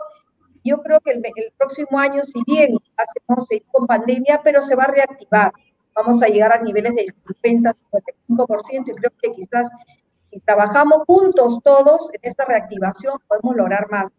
Pero creo que no es aislado, los problemas que tenemos no son aislados, es un problema de todos, propios del Perú, es del país de nosotros, y creo que para sacar al, destino Machu lo han dicho ya todos los proyectos que están lanzando, lo cual me parece realmente buenísimo por el lado del alcalde, no sé qué bueno escuchar lo que se viene, y creo que para eso estamos, las empresas privadas, para ayudarlos, para salir adelante juntos, porque le va bien a Machu Picchu, le va bien a la Yacta, le va bien a los peruanos, le va bien a los hoteleros, a los trenes, a los guías, a todos, ¿no? Entonces creo que todo es bienvenido. Hoy en día todas las oportunidades hay que tomarlas y creo, como decía nuevamente, en la crisis hay oportunidades y esta es la oportunidad de los peruanos y del destino Machu Picchu para sacarlo adelante. Gracias, Marisa, por esta primera intervención. Gracias. Eh, Enrique Gamero, digamos, como se ha ido dilatando el, conversatorio de lo que estaba inicialmente, en, este momento bueno, eh, ha tenido que cortar la, comunicación, pero se va a reincorporar. Entonces, bueno, queríamos aprovechar un poco para dar eh, alguna información eh, sobre Hotel Perú News en este momento. Y ahora mismo seguimos con, con el conversatorio. Es patrocinado por FNS Rooms. Te invitamos a acceder a nuestro directorio de proveedores hoteleros en la home de Hotel Peru News para conocer algunos de los mejores eh, proveedores que te apoyarán en el equipamiento o en aspectos de consultoría o tecnología para tu hotel. Todos a tu alcance. ¿Eres un peruano que trabaja en el extranjero en hoteles o restaurantes de comida peruana? Si es así, te invitamos a ser parte de los embajadores de la gastronomía y hospitalidad peruana en el exterior. Eh, accede al link para que te podamos contactar y a futuro puedas participar en conversatorios con otros profesionales en el extranjero y en Perú de tu rubro. ¿Conoces nuestros contenidos en formato podcast? Puedes escuchar la historia de algunos de los grandes hoteleros, la información e historia de los grandes grupos hoteleros y también los conversatorios que los convertimos en formato podcast, de igual manera artículos de algunos de nuestros expertos. Los puedes escuchar accediendo a nuestro canal eh, de YouTube, Facebook y LinkedIn y también en las plataformas de Google Podcasts, Evox y Spotify buscando reportero hotelero.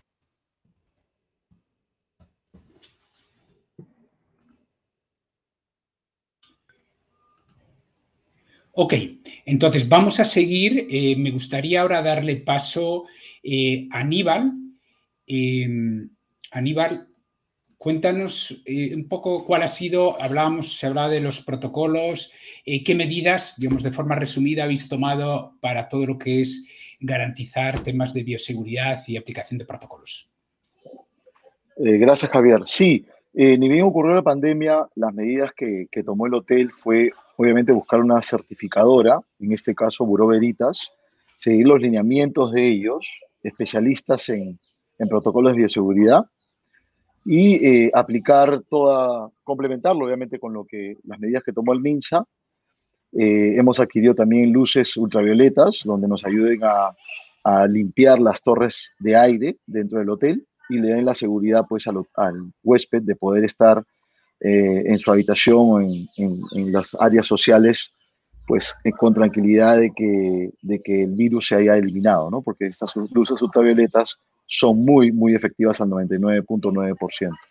Eh, en complemento a esto, hemos adquirido el, el, certificado también de Safe Travel, lo cual hace aún con mayor este, potencia, digamos, esta, esta marca, ¿no?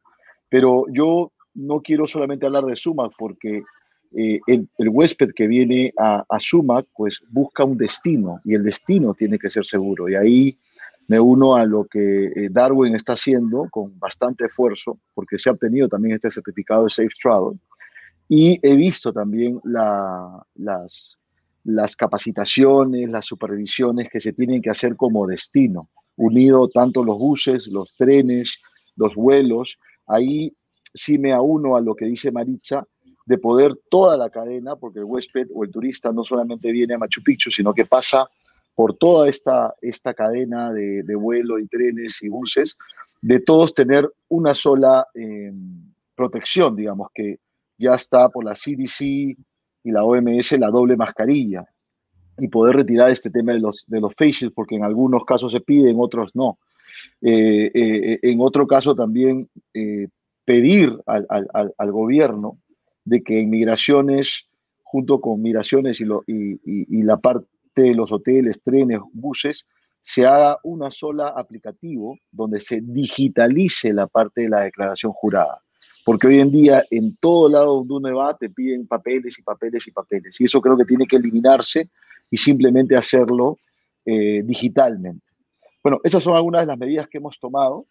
Y bueno, hemos continuado con toda la promoción, sacado paquetes eh, de bienestar. Sabemos que hoy día la gente quiere desconectarse, quiere poder este, estar tranquilo. Hemos creado un paquete de wellness eh, dentro de, del hotel y fuera. Eh, hemos creado paquetes familiares para que vayan a Machu Picchu con los niños. en fin, varios este, productos. Gracias. Jorge, vosotros desde vuestra perspectiva también como Hotel hay en Machu Picchu, en cuanto a los protocolos y medidas de bioseguridad que habéis aplicado? Estás, estás sin sonido, sin audio. Nosotros obtuvimos el, eh, el, Safe Travels, bueno, ya hace muchísimo tiempo. considerábamos que en algún momento se iba a activar el turismo, pero ha sido, una, ha sido algo que lo hemos desarrollado, por supuesto, con los protocolos del MINSA. Eh, permanentemente hacemos las capacitaciones con el, con el, grupo, que, con el grupo que tenemos y eh, somos muy, muy exigentes en los protocolos que, que, nosotros hemos logrado y también la certificación que, que, que le hemos obtenido. Algo que sí quería adicionar es este tema de verdad que es sumamente incómodo y que creo que está a cargo del Ministerio de Transportes, el tema de la, del, protector facial, que hace poco estuve en el tren y, y, realmente es totalmente incómodo. Ojalá que lo puedan retirar, ojalá que puedan llegar de alguna manera este, esta, este, este pedido que, que hacemos nosotros, porque lo veo totalmente innecesario Imagínate en el avión no hay, no te ponen ningún protector facial, pero sí lo hacen en el tren. Es decir, lo que tenemos que lograr también es algunas facilidades que podamos darles a los, a los, a los huéspedes, a los turistas que nos visitan. Eh, he conversado con algunos de ellos en algún momento y se sienten totalmente incómodos. Es cierto que actualmente estamos en una situación de pandemia, pero consideramos que estas, estas situaciones que son bastante incómodas es lo que vende el turista porque él va a retornar al país y va, a hablar no muy buenas, no, no, no va a dar probablemente lo mejor de, de, lo que podemos trabajar, sino las incomodidades que va sufriendo. Y, y de verdad es que lo, que lo que hace tanto José como Darwin creo que hay, que, hay que apreciarlo para, para, para, el futuro y tomar en cuenta que el presente es importante para poder activar el turismo. Eso sería todo. Gracias, Jorge. Eh, Maricha, vosotros desde la perspectiva de, bueno, ya comentabas antes de, del tema de los protectores y que tomabais, o sea, que, digamos, garantizabais, pero cuéntanos un poco qué protocolos en sí o, o qué medidas destacarías de lo que eh, desarrolla Incarrail a nivel de bioseguridad. Así es, José. Mira, nosotros, porque la seguridad realmente es, y la salud de nuestros pasajeros, al igual que todo el resto, es muy importante. Tenemos ese compromiso. Entonces, queremos que la experiencia su viaje de Machu Picchu se haya adaptado a estas eh, nuevas regulaciones y protocolos. Nosotros también, al igual que el SUMAC, hemos certificado, hemos sido certificados por SGS Internacional lo cual garantiza la eficacia de todos nuestros protocolos establecidos por el MINSA, el cumplimiento de ellos, ¿verdad? Contra el COVID. Claro que hay protocolos que mencionábamos ahorita, que inclusive tienen los trenes, no tienen mucho de los padecimientos, como por ejemplo, al ingreso es eh, eh, totalmente entendible, se toma la temperatura, ¿verdad? No se puede, eh, no hay alimentación dentro del tren porque tendría que haber un distanciamiento social, por eso no se puede ofrecer, puede comer dentro del tren, ¿verdad? Si no tendría que haber distanciamiento social, lo cual te hace un aforo del 50%.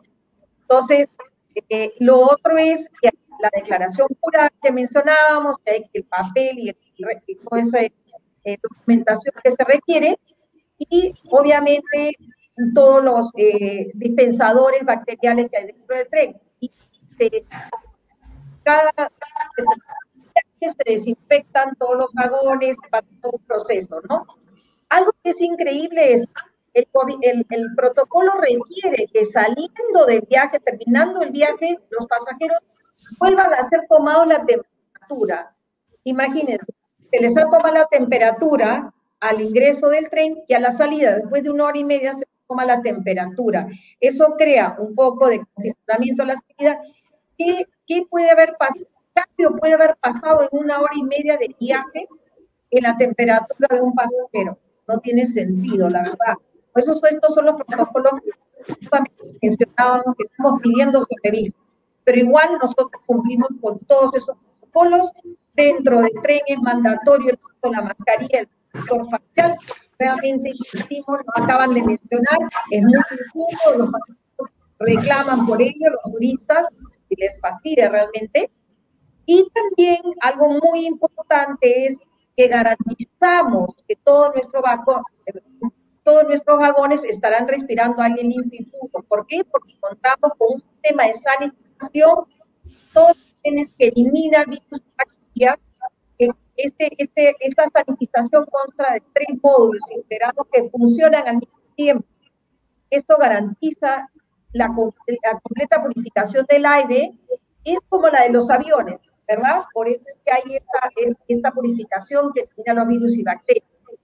Y por eso menciono nuevamente que si en el avión no, no es necesario el sector facial, ¿por qué tendría que el teniendo la misma sistema de sanitización? Esos son los protocolos que tenemos en los trenes y obviamente también hay muchos eh, eh, muy, rigurosos en el embarque y desembarque, en el social, en la desinfección de las maletas al ingresar y al salir.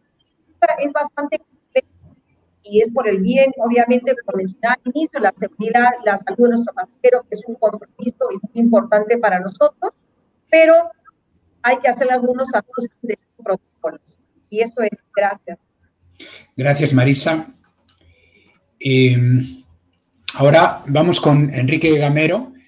Enrique, eh, bueno, tú ya has participado en, también en el conversatorio que hicimos en el mes de, febrero eh, y ahora me gustaría, hemos planteado ya dos preguntas en este momento que nos has podido estar, que son ver un poco la situación actual en este caso de, vuestros dos hoteles, o sea, como Inglaterra tenéis eh, el Incaterra Machu Picchu Pueblo Hotel y el Mapi by Incaterra, ¿correcto? Entonces, un poco cuál es la situación ya actual, eh, cómo ves los hoteles y también lo que estábamos hablando ya ligado con la segunda pregunta en cuanto a qué protocolos habéis implementado y medidas de bioseguridad. Te doy paso, Enrique. ¿Estás, estás sin micro?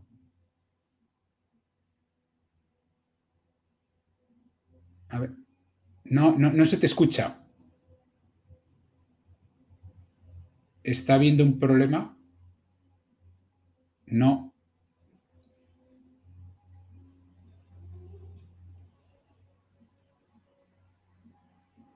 No, no se te escucha. Antes hemos...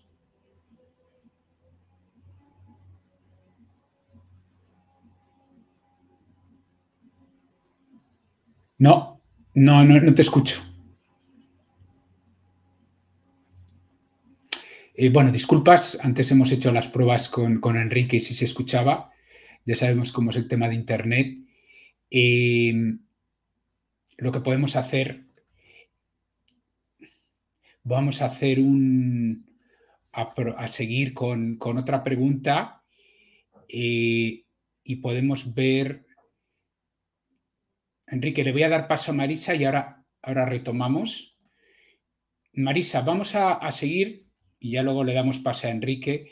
Eh, un poco, ¿qué ayudas consideras que son necesarias eh, por parte del gobierno, ya sea a nivel regional o nacional, a favor de todo lo que es el turismo en la parte vuestra de transportes, o sea, ya, se ya ha comentado el alcalde algunas, no sé si hay algún detalle, ya has comentado lo que es el tema de los cambios en, en lo que es la reglamentación y protocolos para lo de las... Javier, ¿me escuchas? No, no me escuchas. Ah, ahora sí. Ahora sí.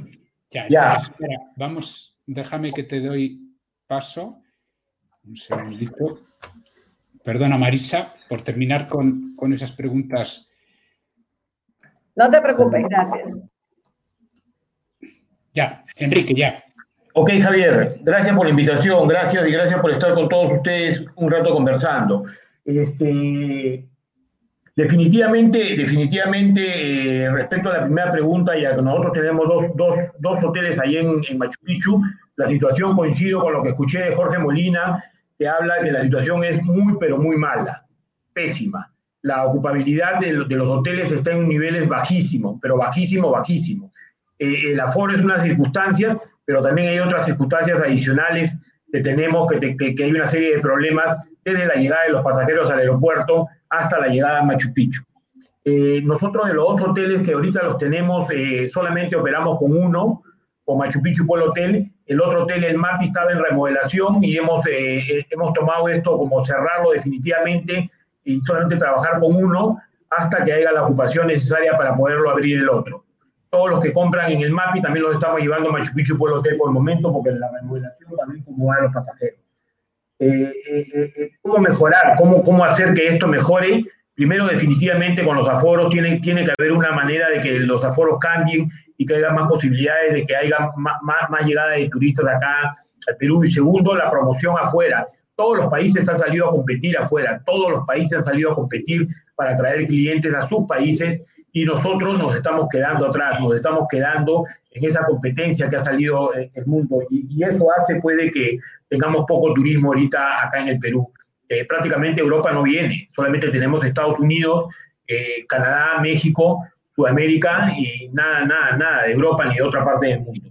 Eso por el lado del, turismo, por el lado de las acciones que nosotros hemos tomado con respecto a, a los a la, medida del COVID. Definitivamente nosotros eh, tenemos el sello de Safe, de Travel, ya nos lo otorgaron, y tenemos una, una higiene exhaustiva en las habitaciones permanentemente.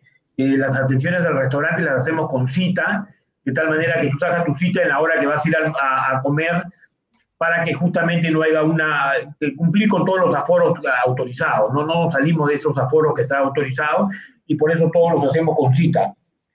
Y se promueve mucho el servicio de room service también. Estamos promoviendo mucho el servicio, el servicio de room service y, este, y adicionalmente a eso, hacemos pruebas permanentemente a todo nuestro personal para estar seguro de que están, de que, de que no, no tenemos, no, no se va a eh, tener alguien con, con, el virus dentro de las instalaciones del hotel, ¿no? Eso en términos generales, ¿no? En términos generales, Javier. Muy bien. Gracias por este primer aporte, Enrique. Eh, Marisa, bueno, te estaba haciendo la pregunta, eh, digamos, enfocada a lo que es eso. ¿Qué medidas consideras tú que es necesario que se puedan tomar por parte del gobierno a nivel de para ayudar en, estos temas de reactivación? ¿Gobierno nacional o regional? Ok, yo considero la verdad importantísimo posicionar al Perú como un destino de productos turísticos de primer nivel y seguros, muy importante. Desarrollar y consolidar una oferta de destino sostenible y también importante la competitividad del sector. Tenemos que fortalecerla con eh, tanto el privado como el público. Y decía muy importante, una sola comunicación clara, tenemos que eh, hacia el mundo, no, no, no, confundir al turista, no confundir a, a, los pasajeros con diferentes, como mencionábamos, diferentes protocolos, diferentes propuestas, creo que debe ser una sola, porque eso es lo que tenemos que sacar al destino Perú como un destino seguro y, reactivarlo de una manera eh, sostenible. Eso es lo que más considero. Muy bien. Eh, Aníbal. Sí, Javier, disculpa, la pregunta. Sí, era un poco cuáles son, crees tú que las, las medidas que debería aplicar ya sea el gobierno nacional o, regional que, son necesarias para seguir potenciando todo lo que es la, reactivación eh, a nivel general y sobre todo enfocada a Machu Picchu, aparte de lo que ya ha dicho el, alcalde que se está desarrollando desde la municipalidad. Sí, definitivamente eh, las medidas que hay que ver es tratar de llegar a tener la mayor apertura con, con los países. ¿no? vemos que prácticamente, como dijo Maritza, lo que estamos recibiendo ahora es americanos, mexicanos. El 78-80% de las visitas actualmente son peruanos y 20%, estamos hablando de 300, 500 pasajeros son eh, internacionales, ¿no? básicamente de estos dos países. Entonces, mientras que la parte de la vacunación, que ahí también felicito a Darwin porque eh, supuestamente va a ser una vacunación mucho más rápida en aguas calientes, mientras que veamos de que el país va vacunándose rápidamente, pues tendremos la, bueno, y la cama SUSI se van este, desalojando y, la parte sanitaria va mejorando, pues los países van a voltear a vernos. Esto no es un tema de que, de que sea de Perú, sino es un tema de que los países mismos están todavía cuidándose para aperturar la salida, sobre todo a Sudamérica o Perú, ¿no? Europa está caído justamente por eso, o sea, entre ellos mismos están viendo los viajes, pero no están, este, ya vemos Inglaterra, todavía te pide pues este, tener cuarentena si es que vas a viajar a Sudamérica. Entonces, esto va a cambiar respecto a, vaya una mejora en la parte sanitaria. Eh, la declaración jurada lo mencioné, que sea a través de un aplicativo, eh, el aforo hacia, hacia Machu Picchu, ver también de que cómo conciliar con, con, la parte de preservación, conservación, eh, mejorar la parte de infraestructura, como ya lo dijo Darwin también, que se está ejecutando a través de la defensa ribereña, el corredor que se quiere hacer hacia Puente Ruinas, eh, la parte del centro de salud, toda esta parte tiene que hacerse urgente porque cuando esto, cuando salgamos, tenemos que estar preparados, ¿no? Em, eh, también se tiene que ver en la parte financiera, que esto se ha hablado desde la Canatur, desde las asociaciones, de dar mayor flexibilidad, de mayor eh, alargar el tema de plazo sobre los créditos de reactiva que nos han dado. Y si es posible con, con hoteles que tienen activos de alto valor, eh, poder dar flexibilidad con el tema de, de líneas de financiamiento, ¿no? Porque definitivamente el turismo va a estar parado casi dos años. ¿no? Y recién vamos a recuperarnos en 2022 en algo, y en 2023-2024 ya estaremos un poco más eh, holgados, digamos, ¿no? Eh, básicamente es eso. Gracias.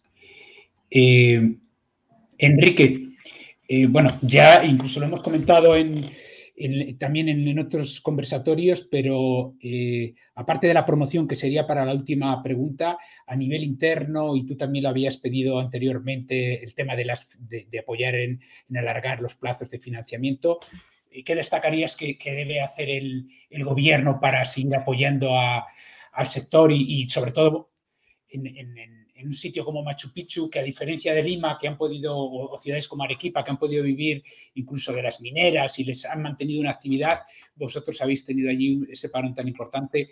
Eh, ¿Qué destacarías tú como medidas que, se deben ejecutar? Definitivamente, eh, el, proceso que seguimos el año pasado fue que nosotros pudimos eh, tener plata de Reactiva Perú, que lo fue lo que nos permitió mantenernos vivos el año pasado. Y siempre dije el año pasado, cuando comenzó el tema, y creo que lo dije en los conversatorios, ese no era el peor año.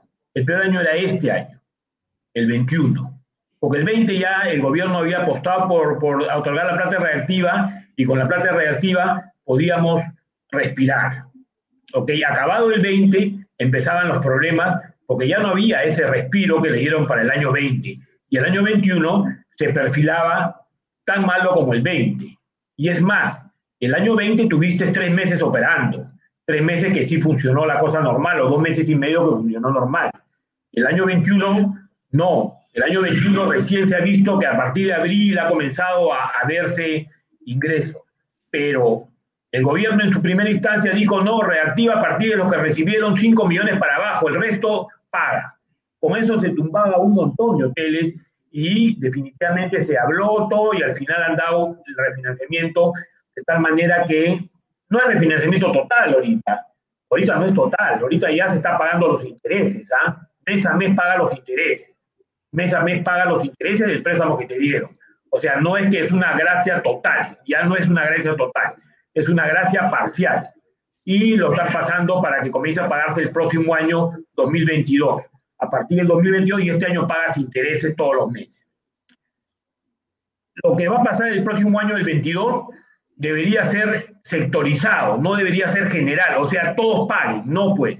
El, turismo todavía no se ha recuperado, todavía debería dársele más aire o hacer una línea de crédito para el turismo que reemplace esos créditos reactivos y nos dé un aire a nosotros de 5 o 6 años para pagar ese crédito reactivo.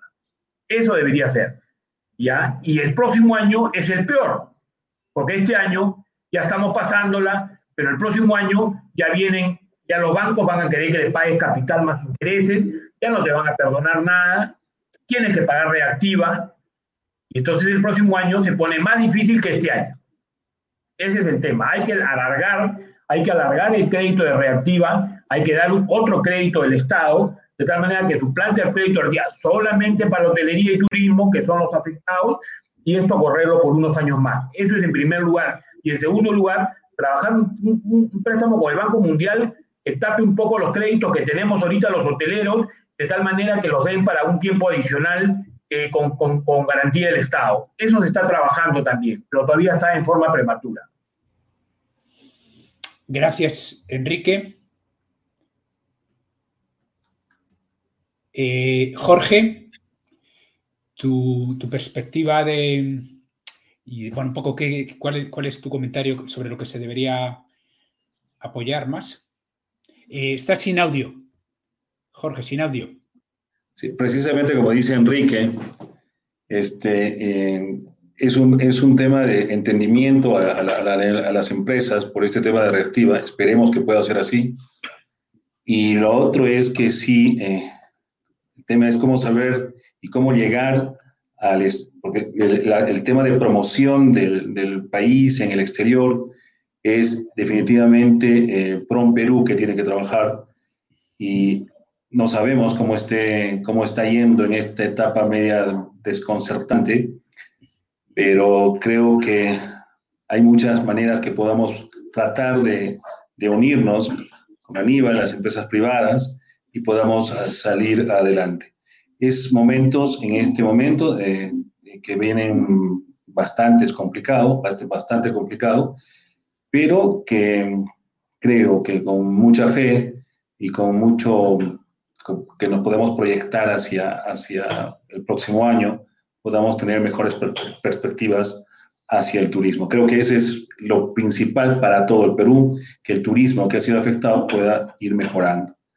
Esperemos que pronto tengamos buenas noticias de parte de, de, estos temas de, de, de, la reactivación, del tema de los créditos que hemos obtenido. Y bien, eso sería todo. Javier, gracias. Y, ya para terminar, bueno, te hago la última pregunta. ¿Cuál sería, o sea, cómo ves tú la perspectiva de la promoción? La comentaba eh, a nivel, ¿qué, ¿cuál es la necesidad real o cómo se puede, mm, os haría la pregunta más, ¿cómo se pueden trabajar mejor las empresas eh, privadas para ayudar a Promperú a que eso se potencie mucho más? ¿Cuál, cuál es tu visión de esa perspectiva? ¿no? Ya como, como conclusión final. Mira, la verdad es que nos puedan permitir, creo que este, tanto Aníbal, eh, Enrique, Maritza, tenemos, yo personalmente tengo muchísimos años en el tema de turismo, he estado alrededor de Machu Picchu, cerca de 20 años y creo que tenemos todas las posibilidades, tenemos todo el podemos dar todo el esfuerzo de nuestra experiencia y nuestros conocimientos. Eh, a veces el, el, querer aportar algo no significa que, que, tengas que estar metido en temas políticos, porque principalmente creo que por, mi, por mi parte yo soy muy ajeno a este tema, pero con mucha voluntad por supuesto, es un tema de, de poder este, sacar adelante las ideas, de participar en algunas en ferias importantes y, y, de, y, bien podamos nosotros transmitir las experiencias que tenemos al Estado que ahora este, está, en, está en un tema de, de realmente tomar una posición quizás sin mucha, sin mucha experiencia, ¿no? Eh, no quiero llegar a un tema precisamente, hablar sobre, sobre temas políticos, pero sí que podamos ser nosotros como empresa privada, podamos aportar de alguna manera cómo podemos llegar al mundo, cómo podemos hacer que el Perú sea más conocido. Y es cierto lo que dice Enrique, estamos muy atrasados, los países están poniéndose, como quien dice, las pilas para vender para vender el destino y nosotros estamos como ahora en un tema de todavía paralizados por lo que está pasando, cuando deberíamos estar ya activos en este momento. Creo que debe haber alguna forma de llegar, nuestra, hacer llegar nuestra preocupación y, y que puedan escucharnos o podamos aportar sin necesidad, te repito, de llegar a, un tema que podamos ponerlo como algo que esté relacionado a un tema, tema político, sino un aporte de nuestras experiencias creo que todos aquí somos personas que conocemos el turismo y estamos súper súper interesados en aportar. Gracias, Javier. Gracias, Jorge, por tus aportes. Em, Enrique, a ver si. Enrique, eh, comentabas antes del, un poco de que nos estábamos quedando atrás a nivel de la promoción. ¿Cuál es tu visión? Eh, está, digamos, eh, Joe Coughlin, vuestro presidente y ahora es presidente de la Sociedad de Hoteles dentro de, lo que es también Canatur. Eh, ¿Cómo ves tú la visión a nivel de, la promoción de lo que está haciendo Prom Perú y qué es lo que se debe hacer, cómo se puede potenciar o qué nos falta, qué nos está faltando y cómo cómo trabajar más en conjunto entre, entre los, los empresarios. Bueno, Javier, sin, entrar a hablar del tema político como tal, definitivamente es un gobierno nuevo que empieza una nueva gestión y ahí hay cambios en todo el personal de Promperú, eh, de, de, Promperú, entonces eh, tiene que empezar a, funcionar esa máquina que no es inmediato porque ha cambiado, están cambiando a la gente.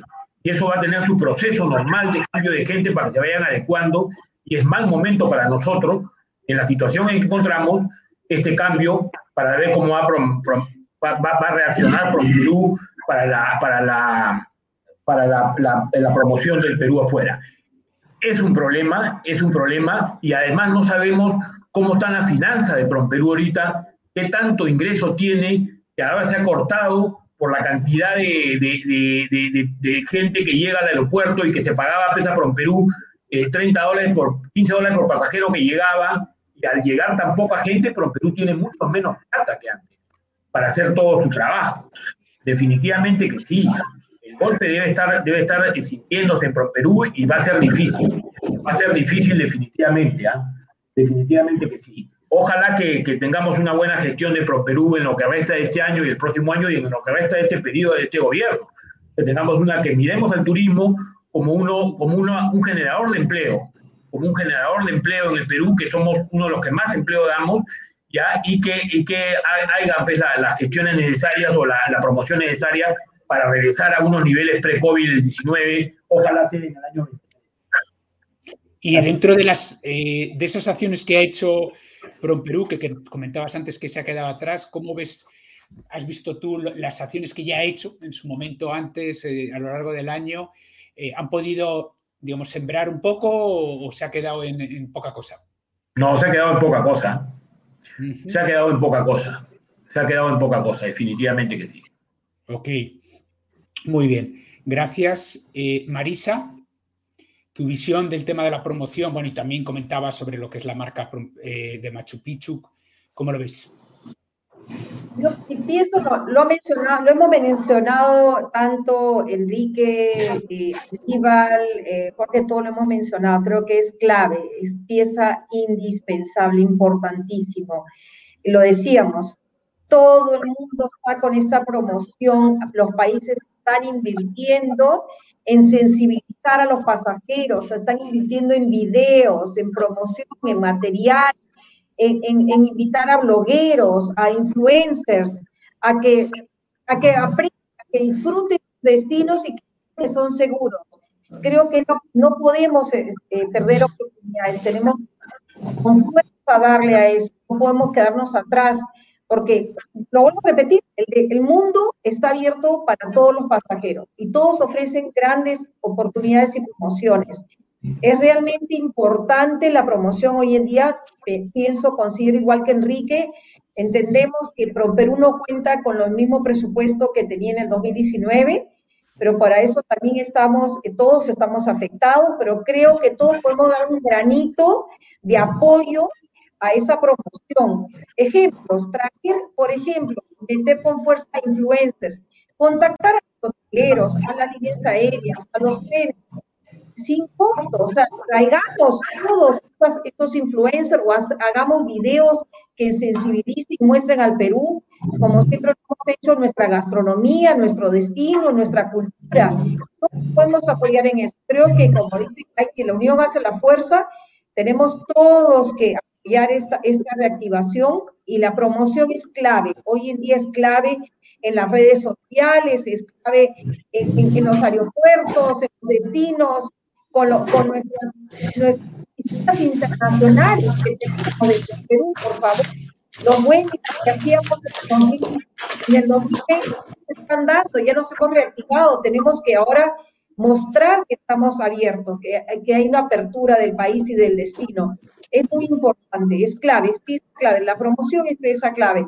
Hacer paquetes, paquetes atractivos, llamando a una mesa de trabajo todos los privados para hacer estas promociones No somos, aquí es todo, la unión hace la fuerza, vuelvo a repetirlo, y, importantísimo, vuelvo a, por favor a reforzar, eh, y sé no es la pregunta ahorita, pero sin el aforo estamos realmente complicados porque todos los de destino Machu Picchu dependemos de eso, ¿no? O sea, somos realmente, ahí están los hoteles que estaba mencionando de demanda, los trenes, los guías, los artesanos, los restaurantes, la ciudad de Cusco inclusive. Entonces, por favor, ojalá que con esto vean oportunidades de mejoras en lo que es el aforo también y la promoción.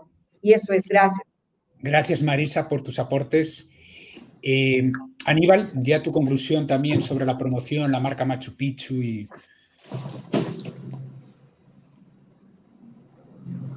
Aníbal, definitivamente, definitivamente lo, tiene muy, muy complejo el, actual grupo que, está en Pro Perú, porque es un cambio de gobierno, los ministros son nuevos, y entender un poco la dinámica de cómo promocionarlo nuestro país. Eh, ojalá que, que, tenga corto tiempo para entenderlo y, y, pasarlo, pero dentro de este corto presupuesto que se tiene deberían integrar a, los empresarios, que somos nosotros, como dice Maricha, que los que sacamos la cara por finalmente el destino, el destino Machu Picchu, el destino Perú, y salimos a las ferias importantes, a las consortías de lujo, y estamos promocionando constantemente eh, no solamente el hotel, sino que se, da a conocer el destino, en qué situación está, porque lo primero que preguntan es, ¿es seguro ir a visitar Machu Picchu? Eh, por todo lo que, lo que sale pues, en las noticias sobre Perú en este cambio de, de gobierno. Entonces, lo primero es eh, sentarnos a, hacer una mesa de diálogo con ProPerú, tratar de poder eh, hacer estrategias dentro de este recorte y nosotros mismos, porque también dentro de todo salimos afuera, empezar a impulsar este, este destino. Y ahí invito también al alcalde, ¿no? porque el alcalde, con estos proyectos que tiene, debemos hacer de que Machu Picchu, la gente pueda quedarse dos o tres noches con los atractivos que van a salir, el tema de Putucusi, el tema de las aguas termales, promocionar el, camino Inca de un día, ¿no? que sale el kilómetro 104. Eh, eh, personalmente, yo estoy en conversaciones con comunidades donde se apoyan eh, con todos los productos que ellos pueden este, cosechar, sembrar. ¿No? porque todo esto es cultura, todo esto es gastronomía y apoya bastante a, nuestra promoción como, destino.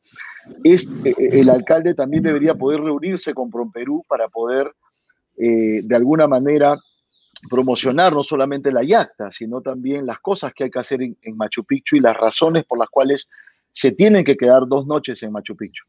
Yo estoy seguro que llegando a un acuerdo con las propuestas que ha tenido José Bastante, y se incrementarán definitivamente los turistas, porque sí o sí van a crecer el tema del turismo, eh, va a ayudar a que, a que el pueblo de Machu Picchu salga beneficiado.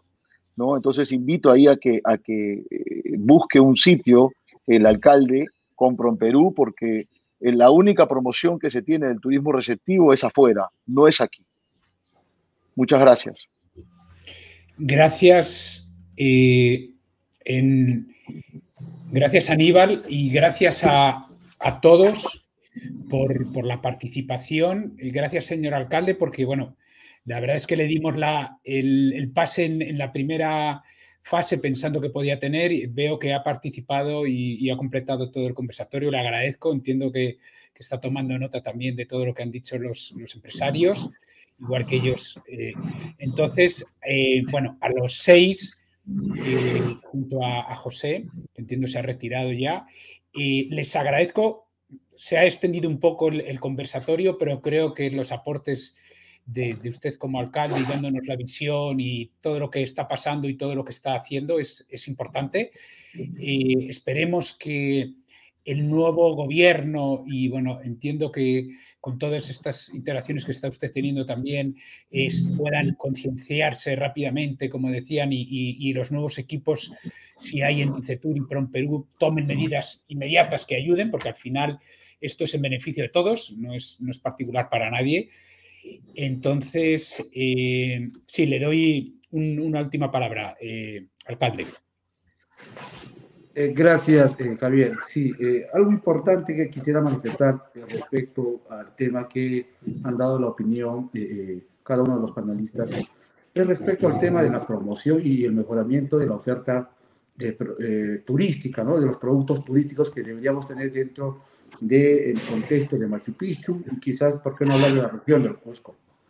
Y en esa parte es importante que el gobierno en turno y esto lo hemos pedido nosotros al gobierno anterior también, es que existan niveles de coordinación en los tres niveles, en el gobierno central, en el regional y en el local, para poder hacer una buena política de reactivación del turismo, de promoción, porque los gobiernos locales somos los que directamente en nuestras jurisdicciones donde se encuentran sitios arqueológicos, santuarios naturales, parques arqueológicos, hacemos un trabajo directo de, uno, de servicios básicos.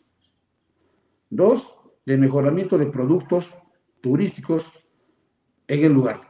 En el caso de Machu Picchu, Ahí están las cataratas, está eh, la flora, la fauna, está el, tramo número 4, el camino Inca de un día, ¿no? Hay varias opciones. Pero si esto, la municipalidad no tiene el presupuesto adecuado como para poder seguir eh, generando un producto turístico, lastimosamente eh, esto no va a avanzar eh, como corresponde.